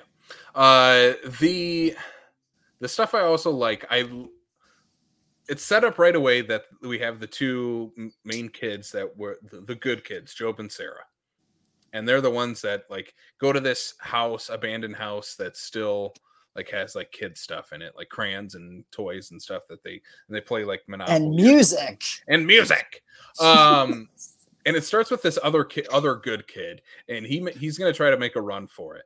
And here comes the biggest belly laugh I have every single time I watch this movie. It is so funny when he runs out into the road. Meanwhile, like Malachi's chasing him through the corn, ends up like slitting his throat. Yeah. runs out into the middle of the road, and here come our leads, uh, Bert and Vicky, and the car just smokes this dummy that's hanging out in the middle of the road, and I lose it every single time I watch it. I think it's the funniest thing ever. it's like it's not a good effect but like it it does what it needs to yeah, and it leaves a mark. so funny Yeah, like it is it like it's this the fact that this it's a is like child yeah yeah i think that's run over by our main characters, our heroes. yeah like and, and i think it you know pets it's like if pet sematary would have shown a little like toddler mannequin flying through the air after you know like One of the CGI babies from The Flash. yeah um yeah that scene's incredible. Um i've seen this like i said i've seen this like four or five times and this last time i was literally sitting there and i had totally forgotten about it and it happened and i just went oh shit! Like hmm it's great. What doesn't work is what happens like right after is they have this really cheap like dream sequence jump scare with Linda Hamilton and the boy yeah. that just got ran over, and it's like, why? Yeah uh, because like the the uh, discount michael bay goes off to like investigate for some reason like he walks into the cornfield and i'm like what makes you think you're gonna find Well, but- anything in the uh, cornfield He, he he's a doctor, and he saw that the boy had his throat slit, Yeah, I suppose. and Yeah, was going to investigate why. yeah. Well, he finds the the bloody briefcase Yep, or the bloody suitcase. It's not Yep. a briefcase; it's a kid. and Um, it has this like corn corn cross inside of it. yeah, Like, why is he taking that with him? yeah. It's weird. Like if he's not bought into the the cult, then why would Yeah. he have that? Um, yeah, it's strange, but mm-hmm. but it, I'll- it introduces the motif of wow, these kids are really into corn. So Yeah. And we get a lot more of that in the sequels too. The kids getting into Yeah. corn and corn and the occult. Yeah. oh my god, I can't wait to talk about three. I seriously can't. Uh What else do you want to talk about in the first one? um oh gosh. I love so one of the shots that just like gets me is the overhead shot of the like the town square for lack of a Mhm. better term where it's just the light post in it especially in that like in one of the final chase sequences where like you see you see Michael Bay I Mhm. keep forgetting his name. Bert. Bert. Yeah. Michael Bay. Yeah, Michael Bay. Um, you see him like kind of running away, and all these kids just kind of like converge, Yeah. and it's so creepy. It's so well done. Like there are moments of that in this movie between all the corny parts. Yeah, I'm gonna bring up one of the corny parts that happens right around there because I love the chase sequence in the town. Yeah, It's it's great, and you have all these kids like they're like rounding corners and chasing chasing Bert through the town. But there's Yep. one kid in particular that goes insane when he rounds the corner again. Another thing every time I watch this, where he rounds the corner and he's like, "Ah!" like I don't know what it, his scream is like way too much. Like he's actually gonna murder Michael Bay. He's like, this is for Transformers three. yeah. this is for all the Transformers. All of them. They're terrible. No, don't let anyone tell you any different. They're all bad movies. they're all bad movies. People people try and make it seem like the 2007 one wasn't that bad, but you Oh, were it's all awful. bitching. It's You were awful. all bitching about it in 2007. Don't try to retcon that. Um, so I watched this on the the Arrow Blu-ray that I got. This Yeah, one, this one here. yeah. Um, That's such cool cover art too. it's such a great cover art, and it comes Yeah. with like a mini poster on it. So many, so many special features on this. Um, one I want to shout out is uh, Return to Gatlin, Mm, which yeah. is done by uh, our our Prescribed Films podcast network uh, cohorts. The, the the the men behind the prescribed films, uh, Yeah. Jason and and Insane Mike, they did this uh like filming location all these years later, which is why I wanted to go visit it because I saw their little documentary. Um, Yeah. So they go with with with uh, John Sullivan there, and it's it's pretty awesome that one I we know someone who worked on this incredible Blu-ray set, yeah. um, and they're also Iowa filmmakers and podcasters as well. So it was very cool to to have that. But there's so many bonus features on this, and again, like I said, it's when I watched this, I was like, Children of the Corn has never looked any better than it does on here. yeah. The reason I bring that up is because we'll talk about the other two movies and their Yeah. picture quality. Yeah, we need we need we need Arrow to uh, release the other two in this region. Yeah. Yeah, yeah. Um, yeah, I uh, I might have to pick up that Blu-ray, even though the first one is not totally my movie. Mhm. A, I really want to watch that documentary, and B, like I said, this movie keeps growing on me. And I feel like, you know, the first time I watched Chopping Mall, I rated it three stars. The first time I watched Chopping Mall, I rated it 3 Mhm. stars. And now it is a five star. I watch that movie at least like 20 times a year. Yeah. I was gonna say every time I watch Children of the Corn, it bumps up a little. yeah. It's just one of those I don't some There's weird just a thing where vibe to it. yeah, where Yeah. it's eventually gonna get to five stars. It's just one of these times that I'm gonna watch it. Yep, yep. It's you know, I, you and I, I feel like have very similar tastes, eh, especially in like B movies. Like we're very much into B movies, Mhm. and I feel like you and I are, are more likely to rate something that most people are going to give like three, three and a half stars, like five stars. Yeah. Like, you know, I mean, Frank Henenlotter makes five star masterpieces. I'm sorry, he just does He does. basket case, brain damage, Frankenhooker. Those are five star movies. Most people wouldn't say that, but like they are. They just are. And that's why that's why I like doing this podcast with Mhm. you. Because we we I don't know. We like the cheap wine too. We like the boxed wine just as Mhm. much as we like the fine bottles. We like wine in a can. yeah. um the the the stuff with Isaac at the end where he becomes like zombie Isaac because Malachi betrays him. Again, it's not really well established in this movie like why it, they're it comes following out of nowhere. yeah, why they're following Isaac and then why they all betray him. It does. It Yeah. comes out of nowhere. I think there's more stuff in the book. Do you remember of why they betray him? So Is it Malachi and the and kind of like the main girl? I don't know. We don't. I don't know. so if this ever get her name. movie this movie takes a lot of creative liberties with I'm sure. story. Yeah. the story is not very long i think the story is like 11 pages long so there's not a lot of like I don't know, and it's been a very long time since I've read it. Um, or maybe it's So- a deleted. I I- know I've read this somewhere. Maybe it's a Yeah. deleted scene from this movie. it might where, be where the, because the, mutiny girl who- happens just like that. yeah, and the girl who gives like the jump scare at the end, and the one that's my like lead that's leading like the ceremony. Yeah. Her, I think her and Malachi are a thing, and it's cut from the movie. I wish it was put back in. I think that's Yeah. You kind of get those vibes from those two, but yeah, Yeah. it doesn't and actually she's giving him it. looks in that scene where he betrays. Yes. Yeah, It feels like it feels like there's just something on the cutting room floor that could have been added to make that make a little more sense. there's some teenage sexual tension going on. Yes, one hundred percent. I yeah, I I actually that girl she give she might give my favorite performance out of She's the a lot of fun actually, in this movie. She's I, that's really where I good wish we had this. more of her. She always reminds me of of of Joan Jo- uh, Joan of Arc from Bill and Ted's Excellent Adventure. yeah, is this the does, same doesn't she? actress? I don't think It so. might be. It might be. I don't know if it is. I'll let you look it up. I have some trivia I want to throw out here. We're we're kind of Yeah. done talking about the first Children of the Corn. I like the movie a lot. There's not a lot to like obviously dissect in the first uh, uh Children of the Corn. Some trivia things. Uh, we mentioned shot in Iowa. Um, the church the church scenes are all shot in a church in Sioux City, Iowa. Um, which is still standing. So if you want to visit the church that the kids are all in, you can still do that. Obviously, the town of Gatlin is still there, and it looks exactly the same. You can do, uh, you can visit pretty much all of those locations. I don't know about the hotel that they stay in at the beginning. I don't know if that's still up in Sioux City.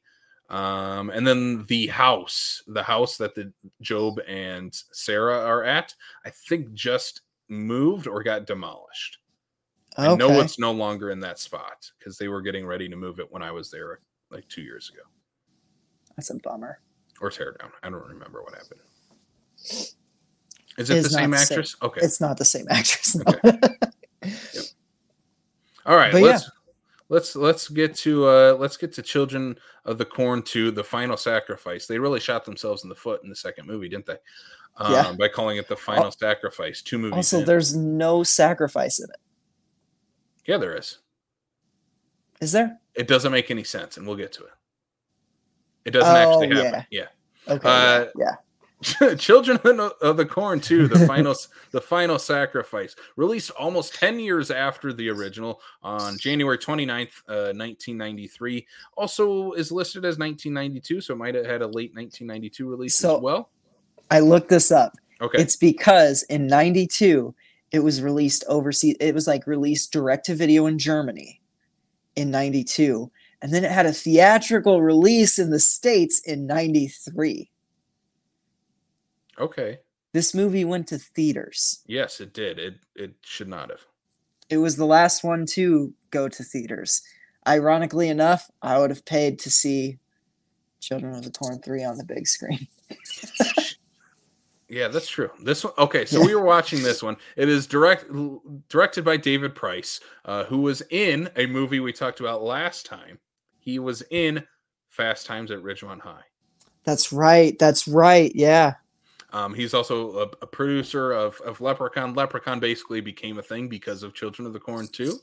There's Yep. a very deep connection between that. Uh, this movie is also shot with the same crew from Hellraiser 3. Lots of uh, uh, 90s horror goodness or badness, depending on how you look at it, in uh, intertwined into uh, Children of the Corn 2, The Final Sacrifice. This movie takes place right after the first movie. A little unclear on that. Slash- yes, I think so. slash 10 years later uh because it's very it is very clearly not the the day after Yeah. the Well, movie opens with Yeah. them finding the bodies of all the parents who were killed in the first movie but that also like had a time jump in it from when they first killed their parents and those bodies looked pretty fresh yeah Yeah. The movie, bodies they- look like way fresh for it Yeah. to be. the first movie is takes place over like a two or three year span Yeah. Yeah. Yeah. So we're supposed anyway. Uh this movie, I mean it ta- it's, it has a pretty dang similar premise to the first one and there's not much in between about it. Is that the the kids that are left over from Gatlin end up going to a different Nebraska small town right next door.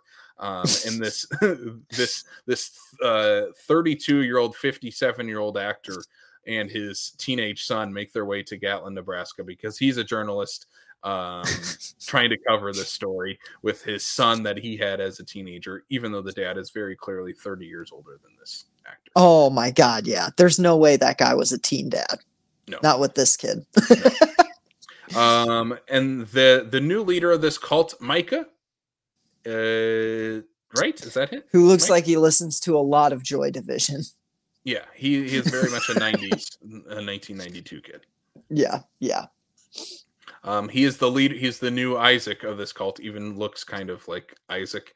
And for some reason, the plot of this movie doesn't make a lot of sense. But for some reason, he tries to convince the new kid in town, Danny, to join the cult and sacrifice his new girlfriend, Lacey, And for some reason. And, and he, he goes gets- along with it pretty far. yeah, there's like a lot of hello, Boris. God dang it. There is a lot of um like how do I want to say this? There's a lot get, Boris, you're distracting me. I don't know what you're trying. I'm trying I don't to help. know what I I'm don't know what trying you're to say either. Um, all I'm saying is that he gets dangerously close to sacrificing this girl, Boris. Dude, Yeah, he does. For for a dude that that uh basically falls in love with this girl right away and uh gets good gets pretty far along in their relationship, uh, to say the least. Yeah, he does want to sacrifice her very quickly uh by the end of this movie. The this movie's bonkers. So we watched two and three together. we did. um, I'm, I'm going to show off the the box set we watched. I think you have this too, correct? I do, yeah. I went out and bought it just in case we would, didn't get together for movie night. So we we watched on the the Miramax Classics Children of the Corn six film set uh released with uh what is it? Miramax and is it Echo Bridge? Right? Yeah, something yes, like that. Echo Bridge. Classics is doing a lot of heavy lifting in that box set title. Um, that's true. uh the the the transfer to DVD that is on this box set here for Children of the Corn 2 The Final Sacrifice looks worse than a VHS tape that you would buy. yes. And it's It's, in not- pan and scan for some reason. It's yeah, it is probably a VHS scan of this on this DVD from what year is this DVD? I'm gonna I'm because I'm calling out Echo Bridge for their terrible release. It's really bad. Like it's, it's terrible. it's awful.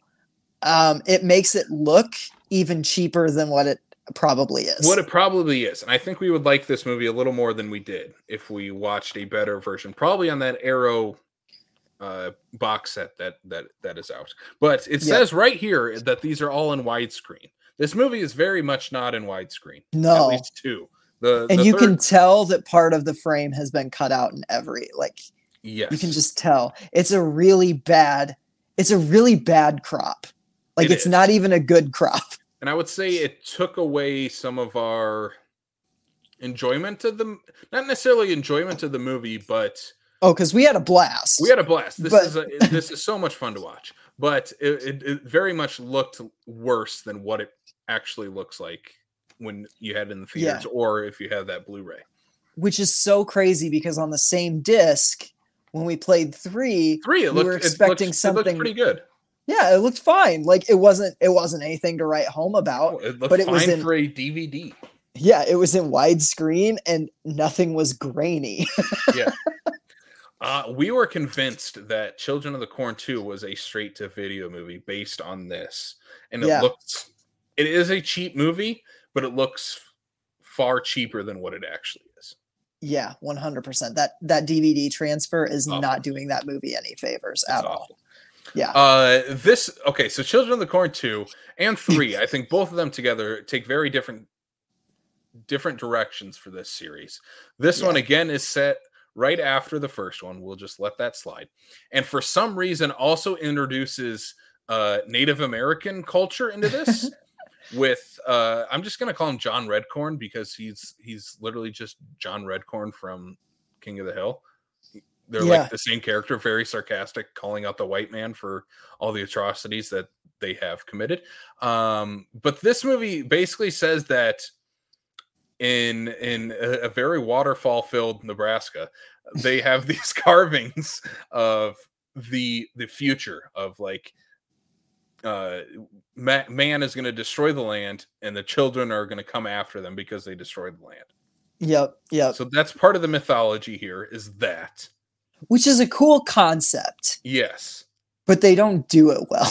they don't do it well there's another concept that they just continue from the first movie he who walks behind the rows this Mhm. evil presence that lives in the corn of gatlin nebraska okay they also introduce that there's some green a shit town-wide conspiracy, Conspiracy. about moldy corn. of moldy corn that they brought in from uh, Nilbog, the the town from Troll 2, because it looks like green shit from that town too. Yep. Uh, that somehow like gives you hallucinations, yeah, and But- that might be why the kids are going crazy. but and the thing is, is like the kids were crazy before that, Yes, so it makes no sense. it makes no sense. it's so funny. Like they they put so much into this movie. Like there are so many subplots that just get dropped immediately. Yes, Like they just introduce it and then it's like, well, that doesn't matter because we're gonna go watch an old lady in a wheelchair get hit by a fucking semi. there's a couple old lady deaths in this. The deaths, uh, the deaths in this movie are the talking point. oh yeah. Every kill is great in this they movie. are. So the first kill we get to see in this movie is the two other news reporters that drive off into this cornfield for some reason, and this really cheap looking tornado effect comes in, and uh, one of them gets its his throat slit by a ear of corn, yep. Yep. and then uh, the other one gets an entire corn stalk just through the jugular in the car. Both Yeah. look incredible. Both are are cheer-worthy kills. That that's what this movie is. Dude this just movie gets is speared in the throat by Yeah. a corn stalk, like a right through the front windshield. Yeah. It's nuts. Final Destination 2 clearly yes. was inspired by Children of the Corn 2. Yeah, yeah, totally, totally. Uh, They definitely watched that movie. I wouldn't be surprised if Actually, I really wouldn't be surprised either. Yeah. because there are some very Final Destination kills in this. Oh, 100%. Like, there's also there's also so there's two old ladies played by the same actress, and I think they just wanted to kill this old lady twice, is why they did that. yeah. Uh, she is like, no, these kids are still evil. They're smearing corn shit all over my all over, All my, over house. my house. And our main character like smears his hand over it and sniffs it. yeah. and then wipes it on his pants for some reason. And it's like a close up shot of his pants as he wipes it. And it's not like a, oh, one and done. He like is Like, literally like it. smearing it on his pants. And I'm just like, That's why is this shot in the movie? that is poop with yeah, corn kernels in it. 100%. It's so gross. It is disgusting and it does nothing. It sort of sets up the like the corn is is is has this weird mold, Yeah. this weird fungus on it, but like again, that doesn't go anywhere. No, no, not at all. There's the the first old lady that gets killed is her, um, who She's moving her house. who is moving her house. She's trying to get the F out of Nebraska. I don't blame her. And she ends up chasing her cat underneath the house as it's Yep. lifted up off the ground. And the the children of the corn come and very slowly, mind you, have the hydraulics that are holding the house up come down and crush her. Yes. well saying, go ahead. I was just going to also say, also, according to the sound design off screen, they kill the cat. Yeah, but then I forgot about that. after the lady dies, you hear the cat meow again. So it's either also a Stealth Pet Sematary sequel Yeah. or the sound designer lied to us. I mean, this is the Pet Sematary 2 of the Children of the Corn series. it really is. And when when she gets killed, she yells, "Oh, what a world! What a world!" And you- what a word. you see the house crush her, and all that's left is her legs. Yep. Wizard It's a it's a wonderful Wizard of Oz homage. yeah, for some and we reason. we had just talked about that too like we- uh, one of us made a comment about how it was like oh i hope her like i hope her legs stick out from it like the wicked witch or Yeah. something and then it And then it happened happened. And she actually said what a world and it was just funny it was we just predicted we predicted a lot of this movie. yeah we did we did Uh, another standout part is when when the the two teen leads are m- making out in the cornfield.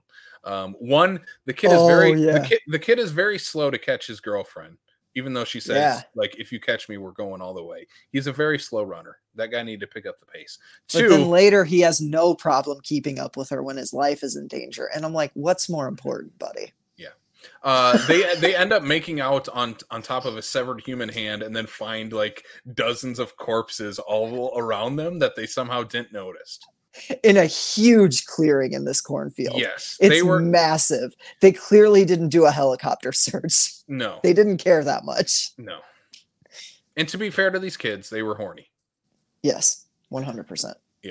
uh there's a yeah there's a lot of horny teen stuff in this one Yeah. This is out of the three, this is the horniest one for Yeah. sure. it's the For sure. yeah children of the horn yeah, that, that that didn't work cut that cut that cut that Children of the corn moans. that one worked keep it keep it uh the next kill with the with the old lady is i think the biggest biggest pop we got out of this movie oh is god. the, other old lady has this very Uh, MacGuffin uh wheelchair that we're like that Yeah. looks like the wheelchair from Silver Bullet. Yeah, because it's like it's motorized. It's got the little like joystick on it, but like It looks like Corey Haim's wheelchair It- at the end of Silver Bullet. yeah, it looks like souped up, Yeah, but it only goes very slowly. it goes very slow, and somehow the the children of the corn rig a RC car controller to then control her wheelchair. Yeah. Mr. Depeche mode goes like, hey, check this out. And he like flips a switch and all of a sudden he's controlling her controlling wheelchair. her and she's going very slow like it's comedic comedic how slow she's going too A- while and then- screaming for anybody to help her. Will Rem- someone please help me? it reminded me of uh of jackass when johnny knoxville dresses up as the old man and takes the scooter down the hill Yes. help help my brakes that's exactly what what this felt like and then the, the the semi truck from pet sematary comes in and smokes the lady just, Just like it did obliterates her. just like it did Gage. Even but this time she goes flying through a window of a bingo hall game. Right as someone gets a bingo. Right as someone gets bingo. And it's so oh god, it's such a funny effect because it's it's like the dummy from one, but it's just on a wheelchair and thrown through a window. It's so great. It's like clearly the fakest body, but it's the funniest thing. Also, Oh. Ah. this semi truck driver had so much time to stop, and he just refused. So He's like, time. "I'm hitting this lady." They literally stopped her in the middle of the road. She went, Oh, thank you, thank you, thank you for like two minutes. And then the semi Yeah. came. I'm like, she could have either moved. The semi had plenty of time to break. She wasn't near a hill. Like, You could still see Gage's shoe from the last person he hit. Uh, yeah, the kills in this this are incredible. Um, what's is there any other ones? There's there's one more with our there's gotta be. with our our not Isaac. I can't remember what's it. What's his name?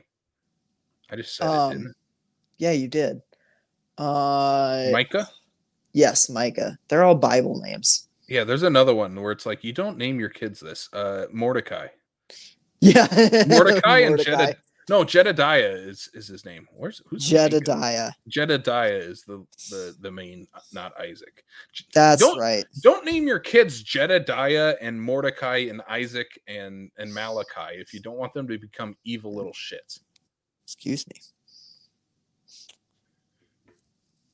Yes, agreed.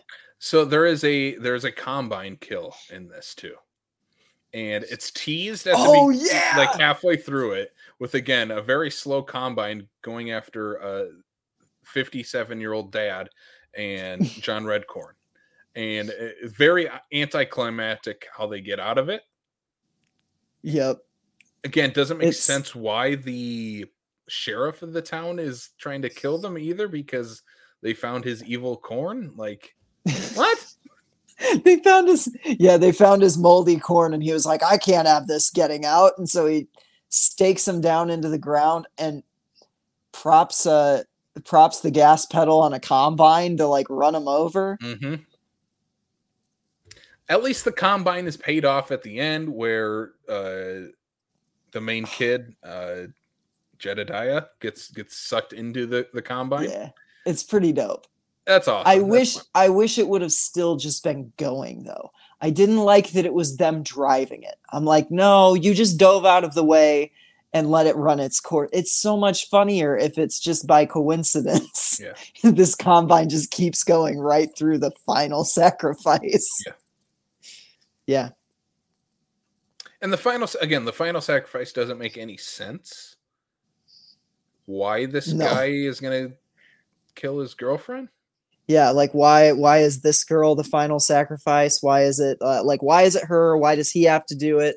It's really weird. It's Why are there uh, so many waterfalls in Nebraska? It doesn't make Yeah. it feels i don't know it feels more like a college comedy where they're like hazing him they're just like dude it'd be really funny if you fucking killed your girlfriend i don't know it's weird Yeah, it's weird. It doesn't make a lot of sense. Would you would you do it What? would you sacrifice your girlfriend to be in with the cool kids No, not the, these kids. nah not these ones but Mm. like cooler ones Maybe cooler ones. We you'd haven't seen- sacrifice you'd Maybe. sacrifice kayla with a machete if if like like if john carpenter wanted we're just gonna do crazy Hey. hypotheticals to get you in trouble with your wife Hey, you should kill her and come play video games with me. I actually could see him actually doing that. Um, Yeah. yeah. Children, Children of the Corn 2, The Final Sacrifice, the second movie out of like nine in this series.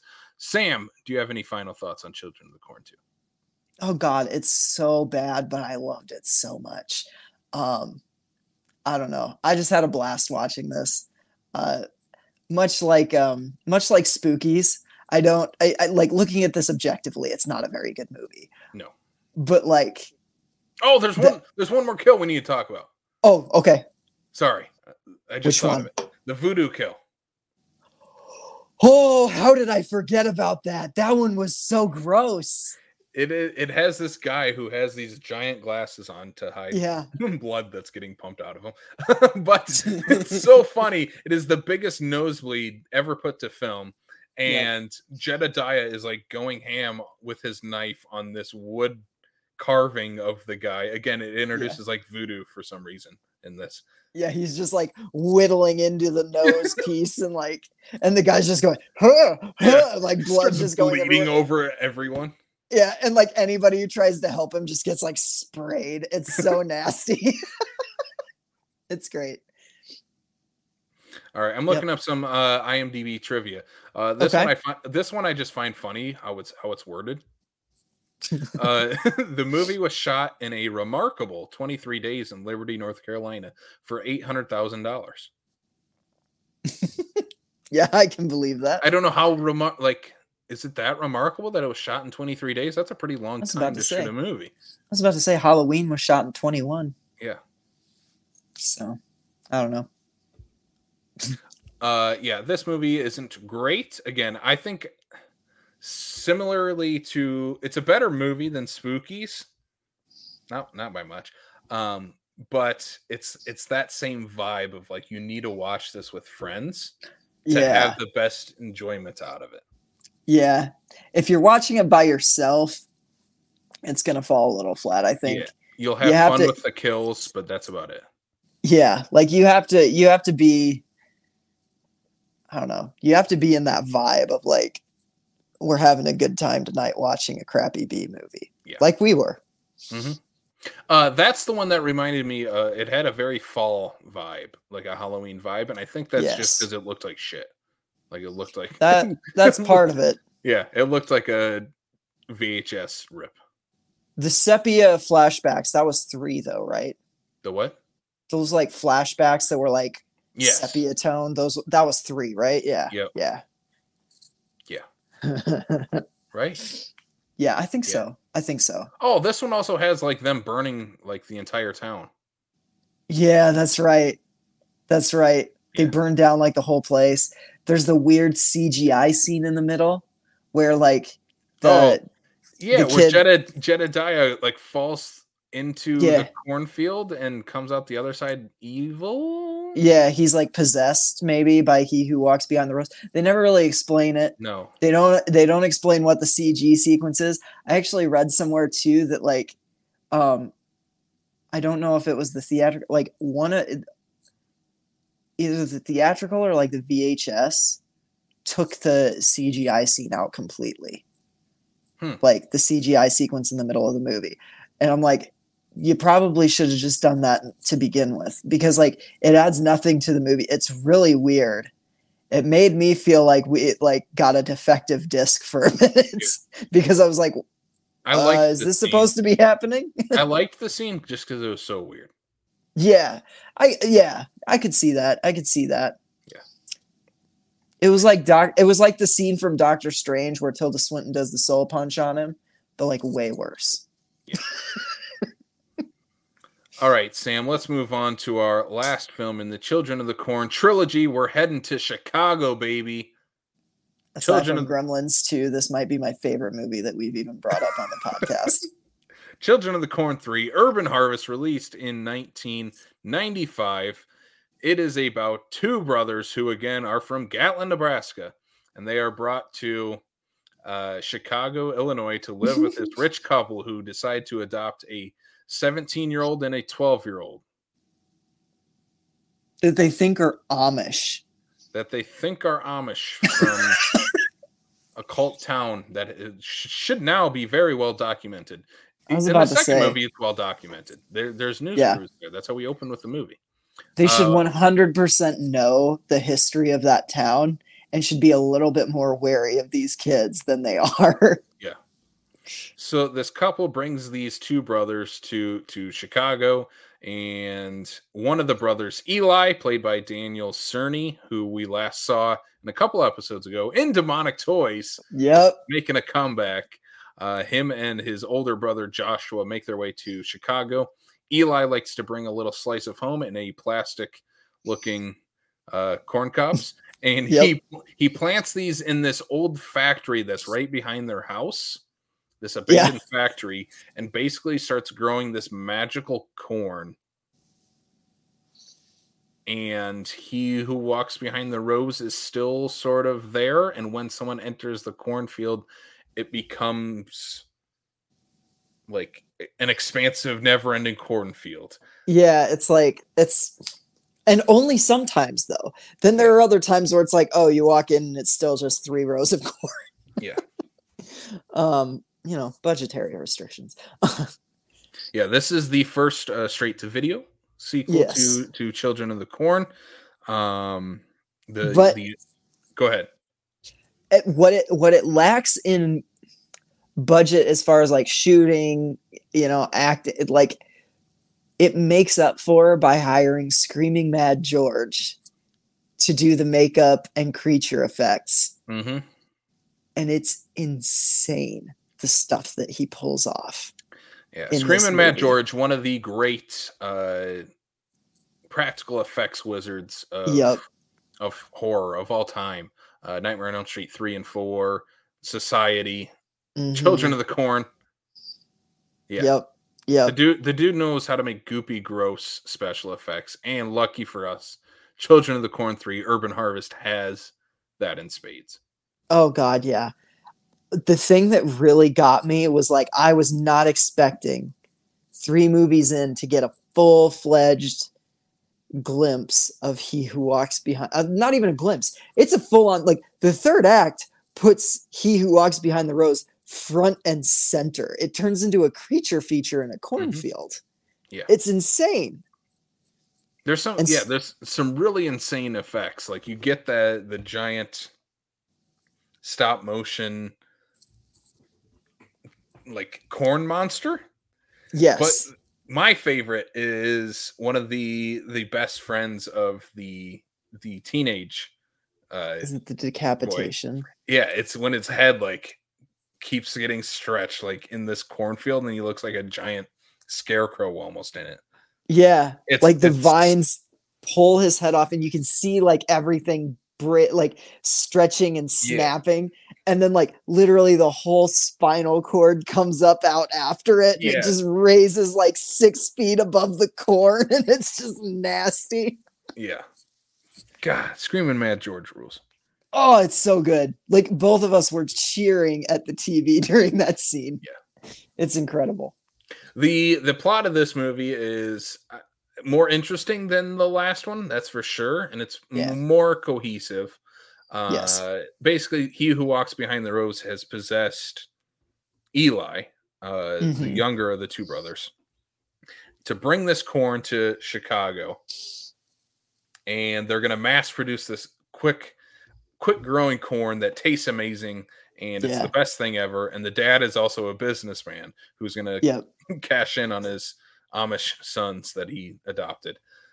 Not Yeah. sleazy at all. He's he's very excited about this strain of corn that Corn. his son brought with.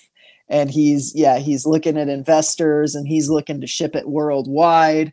Yep. Um one of my favorite things about this movie is the the juxtaposition of like the parents' uh, relationships with the kids, where the mom is very concerned with Eli and is not like they have a lot of tension between the two of them, but she really likes um whoever the older boy is, the one that Josh, yeah, the one that can't act as well. Um he's he's fine. He's just he's a he's a direct to video actor. Yeah, he has some That's- bad line delivery. Yeah, but he does he does the job what uh, he does what it needs. You know, it doesn't take away from the overall movie for me. Um, so yeah, like she really she really likes Josh, but is like very wary of Eli. And then the dad, it's like reversed. He's like super connecting with Eli, and just for like no reason at all, is like that Josh is a troublemaker. And it's like Josh hasn't done shit, man. He's a he's a racist. The dad's Yeah. a racist. That's why we, we we figured that out because the neighbors next door are the the yeah, that's right. yeah this brother this brother sister who get Josh to play basketball and he starts you know falling for the sister. Yep, Um, yep. And the and dad does not like that. The dad does not like that. He's racist. That is why. Yeah. I, he he gets what he he deserves in the end. Uh, yes. yeah there are some like again like in the first two movies some really funny moments in this the one that Mhm. sticks out is when they like when josh is playing basketball comes off as really corny and cheesy and like really funny and like okay we're just trying to set up that this movie character is actually cool Yeah, yeah. Like he he assimilates into the culture like so quickly that Yeah. it's just it's almost humorous where they get there and they're like, "Oh, we're not going to split up. We're bu- we're buddies." And then just instantly he is off like chasing this girl. and successful at it. Like he's just she does not care that he's from some weird Amish thing. Like he gets new clothes. He, he- you know, he doesn't like part his hair like a dork. Like, and all of a sudden he's just the coolest cat in school. Mhm. Meanwhile, Eli, can we talk about the school too? Sorry, my brain's going all over the place. This school is insane because it is clearly a public school because there's no uniforms. They're like, but it's it's a religious school, it's Catholic. and I don't think I don't think those exist. I don't think Catholic public schools exist. maybe in inner city chicago who knows Maybe. but essentially, Eli starts turning the whole student body against the preacher at this thing, Mhm. at this school, and starts preaching his own stuff, his own, you know, he who walks behind the rows. And much like Josh is just like accepted and becomes a cool kid, Eli just is accepted and becomes the preacher for these kids. Like Yeah. they all just instantly, it's like from one scene to the next, all of a sudden they're all just listening to his every word. They're dressing like him, and you're kind of like, okay, we're just Mhm. going with it. That's what I love about this movie. It doesn't care about logic. It doesn't like it's like we need to get from point A to point B. So we're just gonna do it. There's also a sequence that sur- surprised the hell out of me while we were watching it, and it's with the the statue in the church. Yes. That Uh, scene is freaky. Yeah, it's there's like a Mary statue, and like it like turns, and it's like hands are still like in the praying position, but like its eyes like come alive, and Uh-huh. it's I don't know, it's actually genuinely terrifying. It is the scariest thing I've seen in any of these Children of the Corn movies. It It's gave me unnerving. yeah, it- actually sent like a shiver up my spine when Mhm. we watched it. And the other one, there's a there's another flashback to uh I think it's I think it's when I think it's when Eli kills his first his first adult, maybe.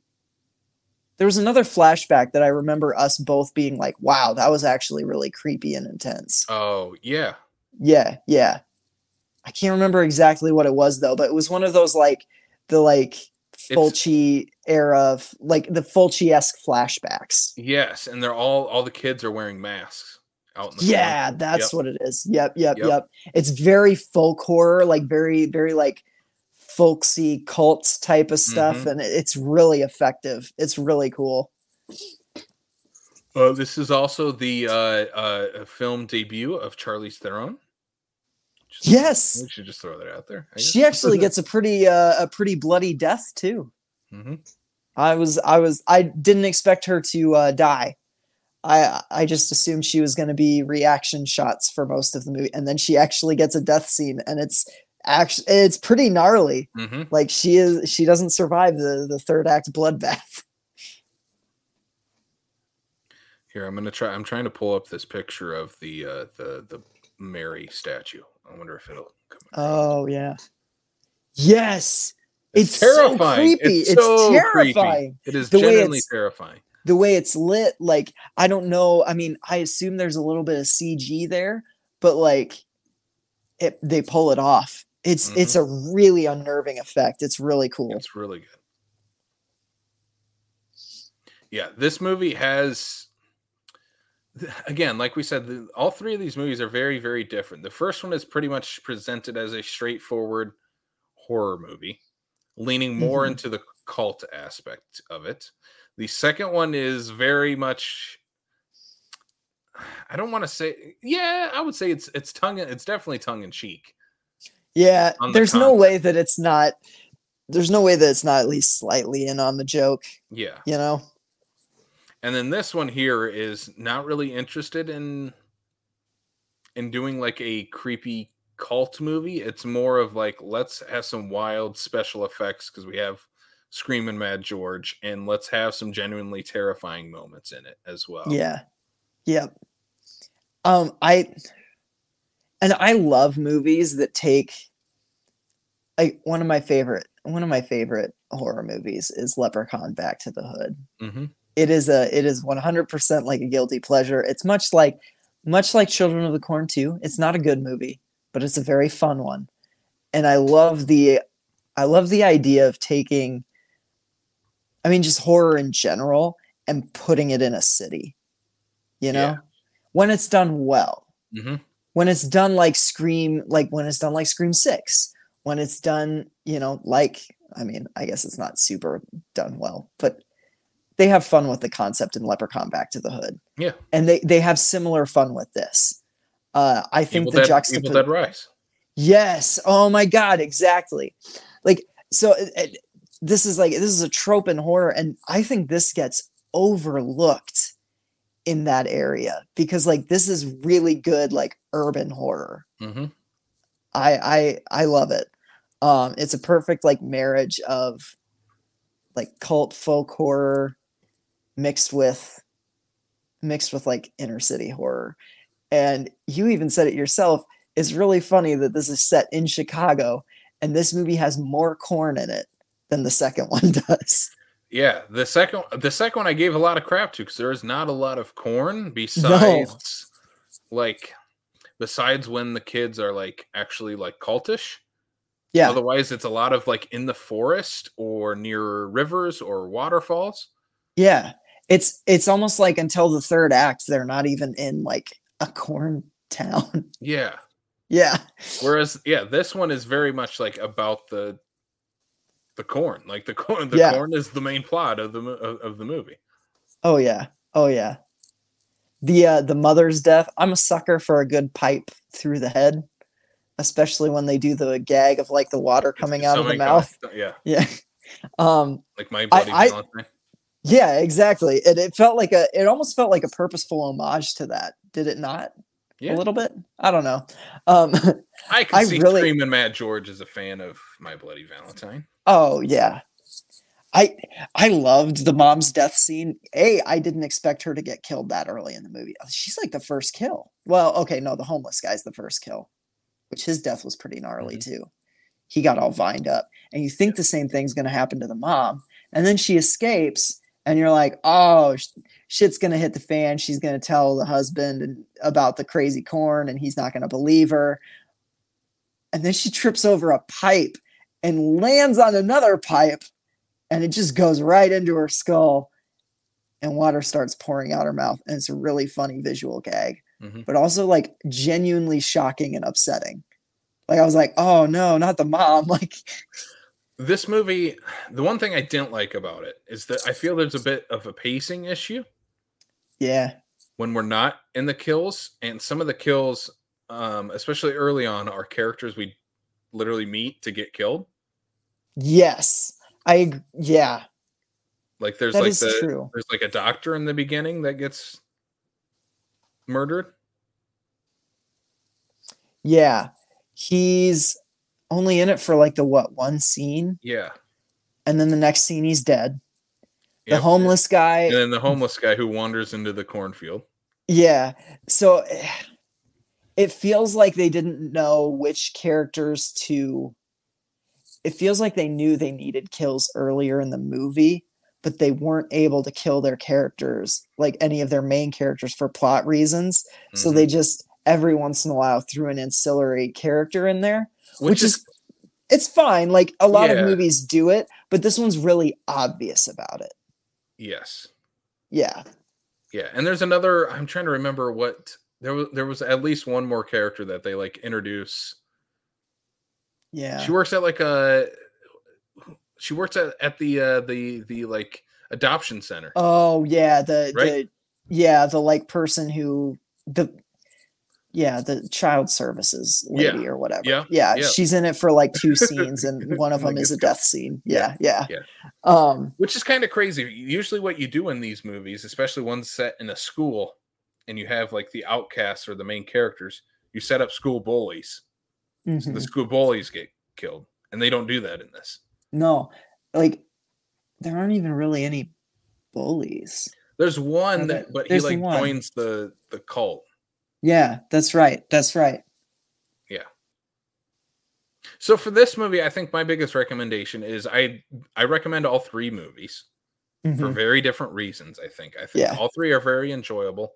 Um, I still like the first the best, just because I feel like that one just flies. Everything just flies by. The second one is kind of just a bonkers movie, and you need to watch it with friends and just laugh at the movie more Yep. so than. I mean, there's with like laugh with the movie moments, but it's more so laugh at the movie. Yeah, The- one hundred percent. The third one is like, yeah, this is a screaming mad George special effects movie. extravaganza, Yes. man. Like, especially in that third act. Like that Yeah. third act is insane. I also appreciate the um the Halloween 3-esque ending. I guess not totally Halloween 3. I like that they go back to like, oh, this corn is still shipping all over the Yeah. world Yeah. for all these like child cults to start popping up. And I I I, did, I just love that. I Guarantee it's never touched touched upon in the other. Oh, sequels. 100% not. Um, given the fact that they don't seem to care about continuity even between the first three movies. No. Um, I, I, yeah, I doubt that it'll be explored further. I just, I really like the, I don't know. I, I read some Letterboxd reviews where they were like, why did we even go back to that? And I'm like, I thought it was a fun stinger. Like, I, I liked that. I liked Mhm. that they were like, yep, this is the first crate. We'll be shipping out more next week. And I'm just like, it doesn't fun completely make sense Yeah. because it's like, well, who's still authorizing this? Because both by the end, both Eli and the dad are Mhm. dead, but somehow this corn's still getting shipped out. He who know. walks behind the rows works in mysterious ways. He am I right? works in mysterious ways. Maybe it's the the sheriff from the first movie. I don't know. Yeah. The green corn is finally going to come out. yeah. Yeah. I think we re- uh, we both recommend all three of these movies. Yeah, surprisingly, I was surprised. I was surprised too. Um, I like I'm excited to rewatch the second one, especially on a better format. I yes. think that will help with the enjoyment. I already, you know, had a blast watching it, but I think an overall better picture quality, we're gonna have more fun with it. I really kind of want to just like not not immediately because I I probably just need to cool off from it, but like I do want to rent it on a digital platform sometime and see if the transfer is better at least on digital. Yeah, I just don't trust some like renting it off Vudu because it Yeah. might be the same. It's probably like that's what I'm thinking is it's probably the same, Mhm. but on the off chance it isn't, I kind of want to try it, you know? I don't know. We'll see. We'll see. Maybe when we talk Children of the Corn for the Gathering, maybe Children of the Corn 5. I'm just reading these off. Fields of Terror. Uh, Children, of the Corn 666. Yeah, Isaac's Return. And then I Children of feel like that one I might have seen.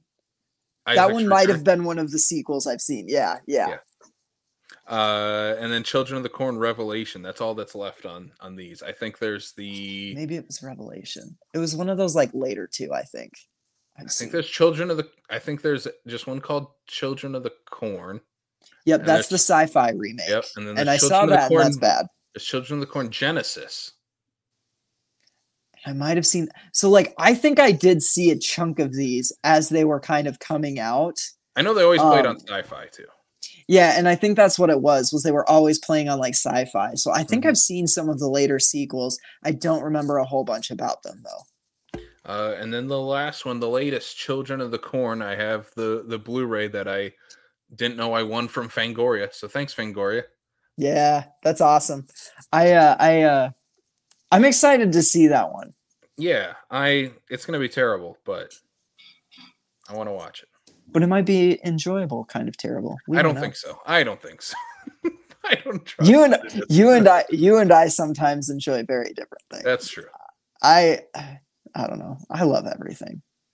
It's it's hard for me to it's hard for me to like totally slag him. Yeah. Oh. Can you still see me? I see you. Oh. Yeah. My screen went out for a minute there, so I didn't know.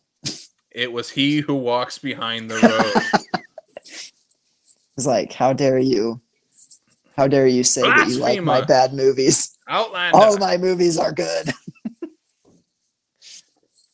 Uh, that's it though. That's Children it. of the Corn, one through three. highly recommend three. Honestly, highly recommend all of them. Yeah. Like I, I had so much fun with this. Like, Mhm. Like I said, I'm not, I'm not gonna watch another Children of the Corn movie for a little while after Yeah, this. We'll, we'll wait But- a year. Yeah, but like, okay, I, I will say by October I'll probably have watched Urban Harvest a few more times. That- I, I just want to watch it for the Screaming Mad George effects again. Like they were so good. They were so good. Um, yeah, yeah. All right, let's put this freak back on the leash and wrap things up. All right. Should we plug? Yeah, let's get to the plugs. All right. Well, if you like this show and you always want more, and we know you do, you can subscribe to us on Apple, Spotify, Google, Stitcher, and Anchor. Or if you want to see our mugs talking about this, sometimes we show off what we've bought on Yeah. screen. You can also watch us on YouTube. Um, we try and make it at least kind of visually fun for y'all. So uh, I yeah. was gonna try to pull out a mug when you said that, and I don't have. I don't have my mug. I'm I'm drinking out of a can tonight. Usually I do have a mug. Um, so yeah, and uh, on socials you can always follow us on Facebook, Twitter, and Instagram. Uh, just search "Screams from the Basement." Um, our usernames are a little different across all platforms, I think, but You'll find it. Yeah, you'll find us. So uh, yeah, yeah, check us out. We uh, Joe Bob is coming back this Friday, so I'll be uh, live tweeting from the uh, Hey, he was already back. You didn't want to watch The Walking Dead, the one of the spin-offs? I did, but that was when we were doing our podcast prep. Oh. It was that Sunday night, I think. I have That's, no, uh, I have no interest in watching that. I don't have any interest in the Walking Dead movie. I just want to watch more Joe Bob and Darcy. So if they air it again, and I think they said they were gonna air it a few more times on Shudder and maybe other No places. idea. if they do, I'm gonna try and catch it. It's Uh, a new show. It's a new show, right? I think it's a movie. I, I'm pretty sure it's like a movie with Negan and Maggie. I think it's a show. Is it a show? I don't know. I don't, I don't- know either. I know they're working. I haven't like, kept Andrew- up with Walking Dead since like season seven. Yeah, same here. Uh, I know Andrew Lincoln is working on the movies, but I think there's Okay. a Daryl spinoff too. There is a Daryl spinoff. I just saw that. There are so many spinoffs. who- I just saw I just saw one that was like a teenager one that was on Shudder, like the first season's on Shudder or something. It's like Walking Dead and it's some subtitle and it's like, "Oh, when a group of Mm. teenagers." And I'm like, "Okay, so is we- it like a what- yeah? What else can we tell in the yeah? Anyway, so we're not going to be covering Walking Dead anytime. No. No. No, no, no. no, instead, next time we're we're going to say it here. We're talking some TV shows that have some horror themed episodes. We'll talk after the show and bounce some more ideas. But if you out there listening, if you have any ideas you think we have to include for TV shows that have horror episodes, like Yeah. Like uh, Bob's Burgers Halloween uh, episodes, um, I would throw in, like I said, Boy Meets World has the like Yeah. slasher episode. That one's great. Um Psych has like a, a Friday the 13th inspired episode. Okay, like it's really it's actually kind of fun Yeah. um we'll Like probably ixnay like treehouse of horror though right because like those we already yeah, that could be its own episode. That that should just be its own episode yeah, Yeah. because we already yeah yeah yeah i And i shows want that to are already introduce like to horror shows, we're not going to cover that. yeah yeah no No. but we yeah it'll be fun to pick out some episodes that the both of us like from Mhm. We could do Family. Matters, where Steve Urkel has a uh, uh, uh, uh, what are those? A ventriloquist dummy that comes to life. yep Yeah, yep 100% oh my god we could do the freddy krueger goldbergs episode I've actually watched. That's the only sh- episode I've ever watched of the Goldbergs. Oh, is it? I Yeah. I love that show, but uh but yeah, that's a really funny episode. I love it. Yeah, we have options, people, and we want some more. So let us let us know in the comments Oh. anywhere you can. Uh oh. Oh my god, I almost forgot about something else I've been doobie doing and that just Uh-oh. reminded me. I watched the Robert Englund doc on Screambox. Yeah. It's incredible, dude. It's so good. Um watch it because you'll you'll love it. Um just being a Robert Englund fan. Everybody should watch it. It's tremendous. Um they actually do spend a chunk of time talking about like Robert Englund talks about how excited he was to come back to the role of Freddy Krueger for that Goldberg's episode. And they do they do like a little I don't know 3 or 4 minute chunk just on that episode. It's pretty cool. So, yeah, check it out. It's one of my favorite movies I've seen this year. Uh the Robert Englund doc. I think it's called American Dreams and Nightmares, the Robert Englund story.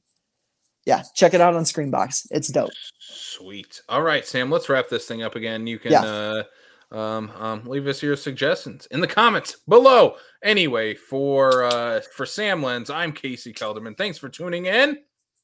And sweet screams.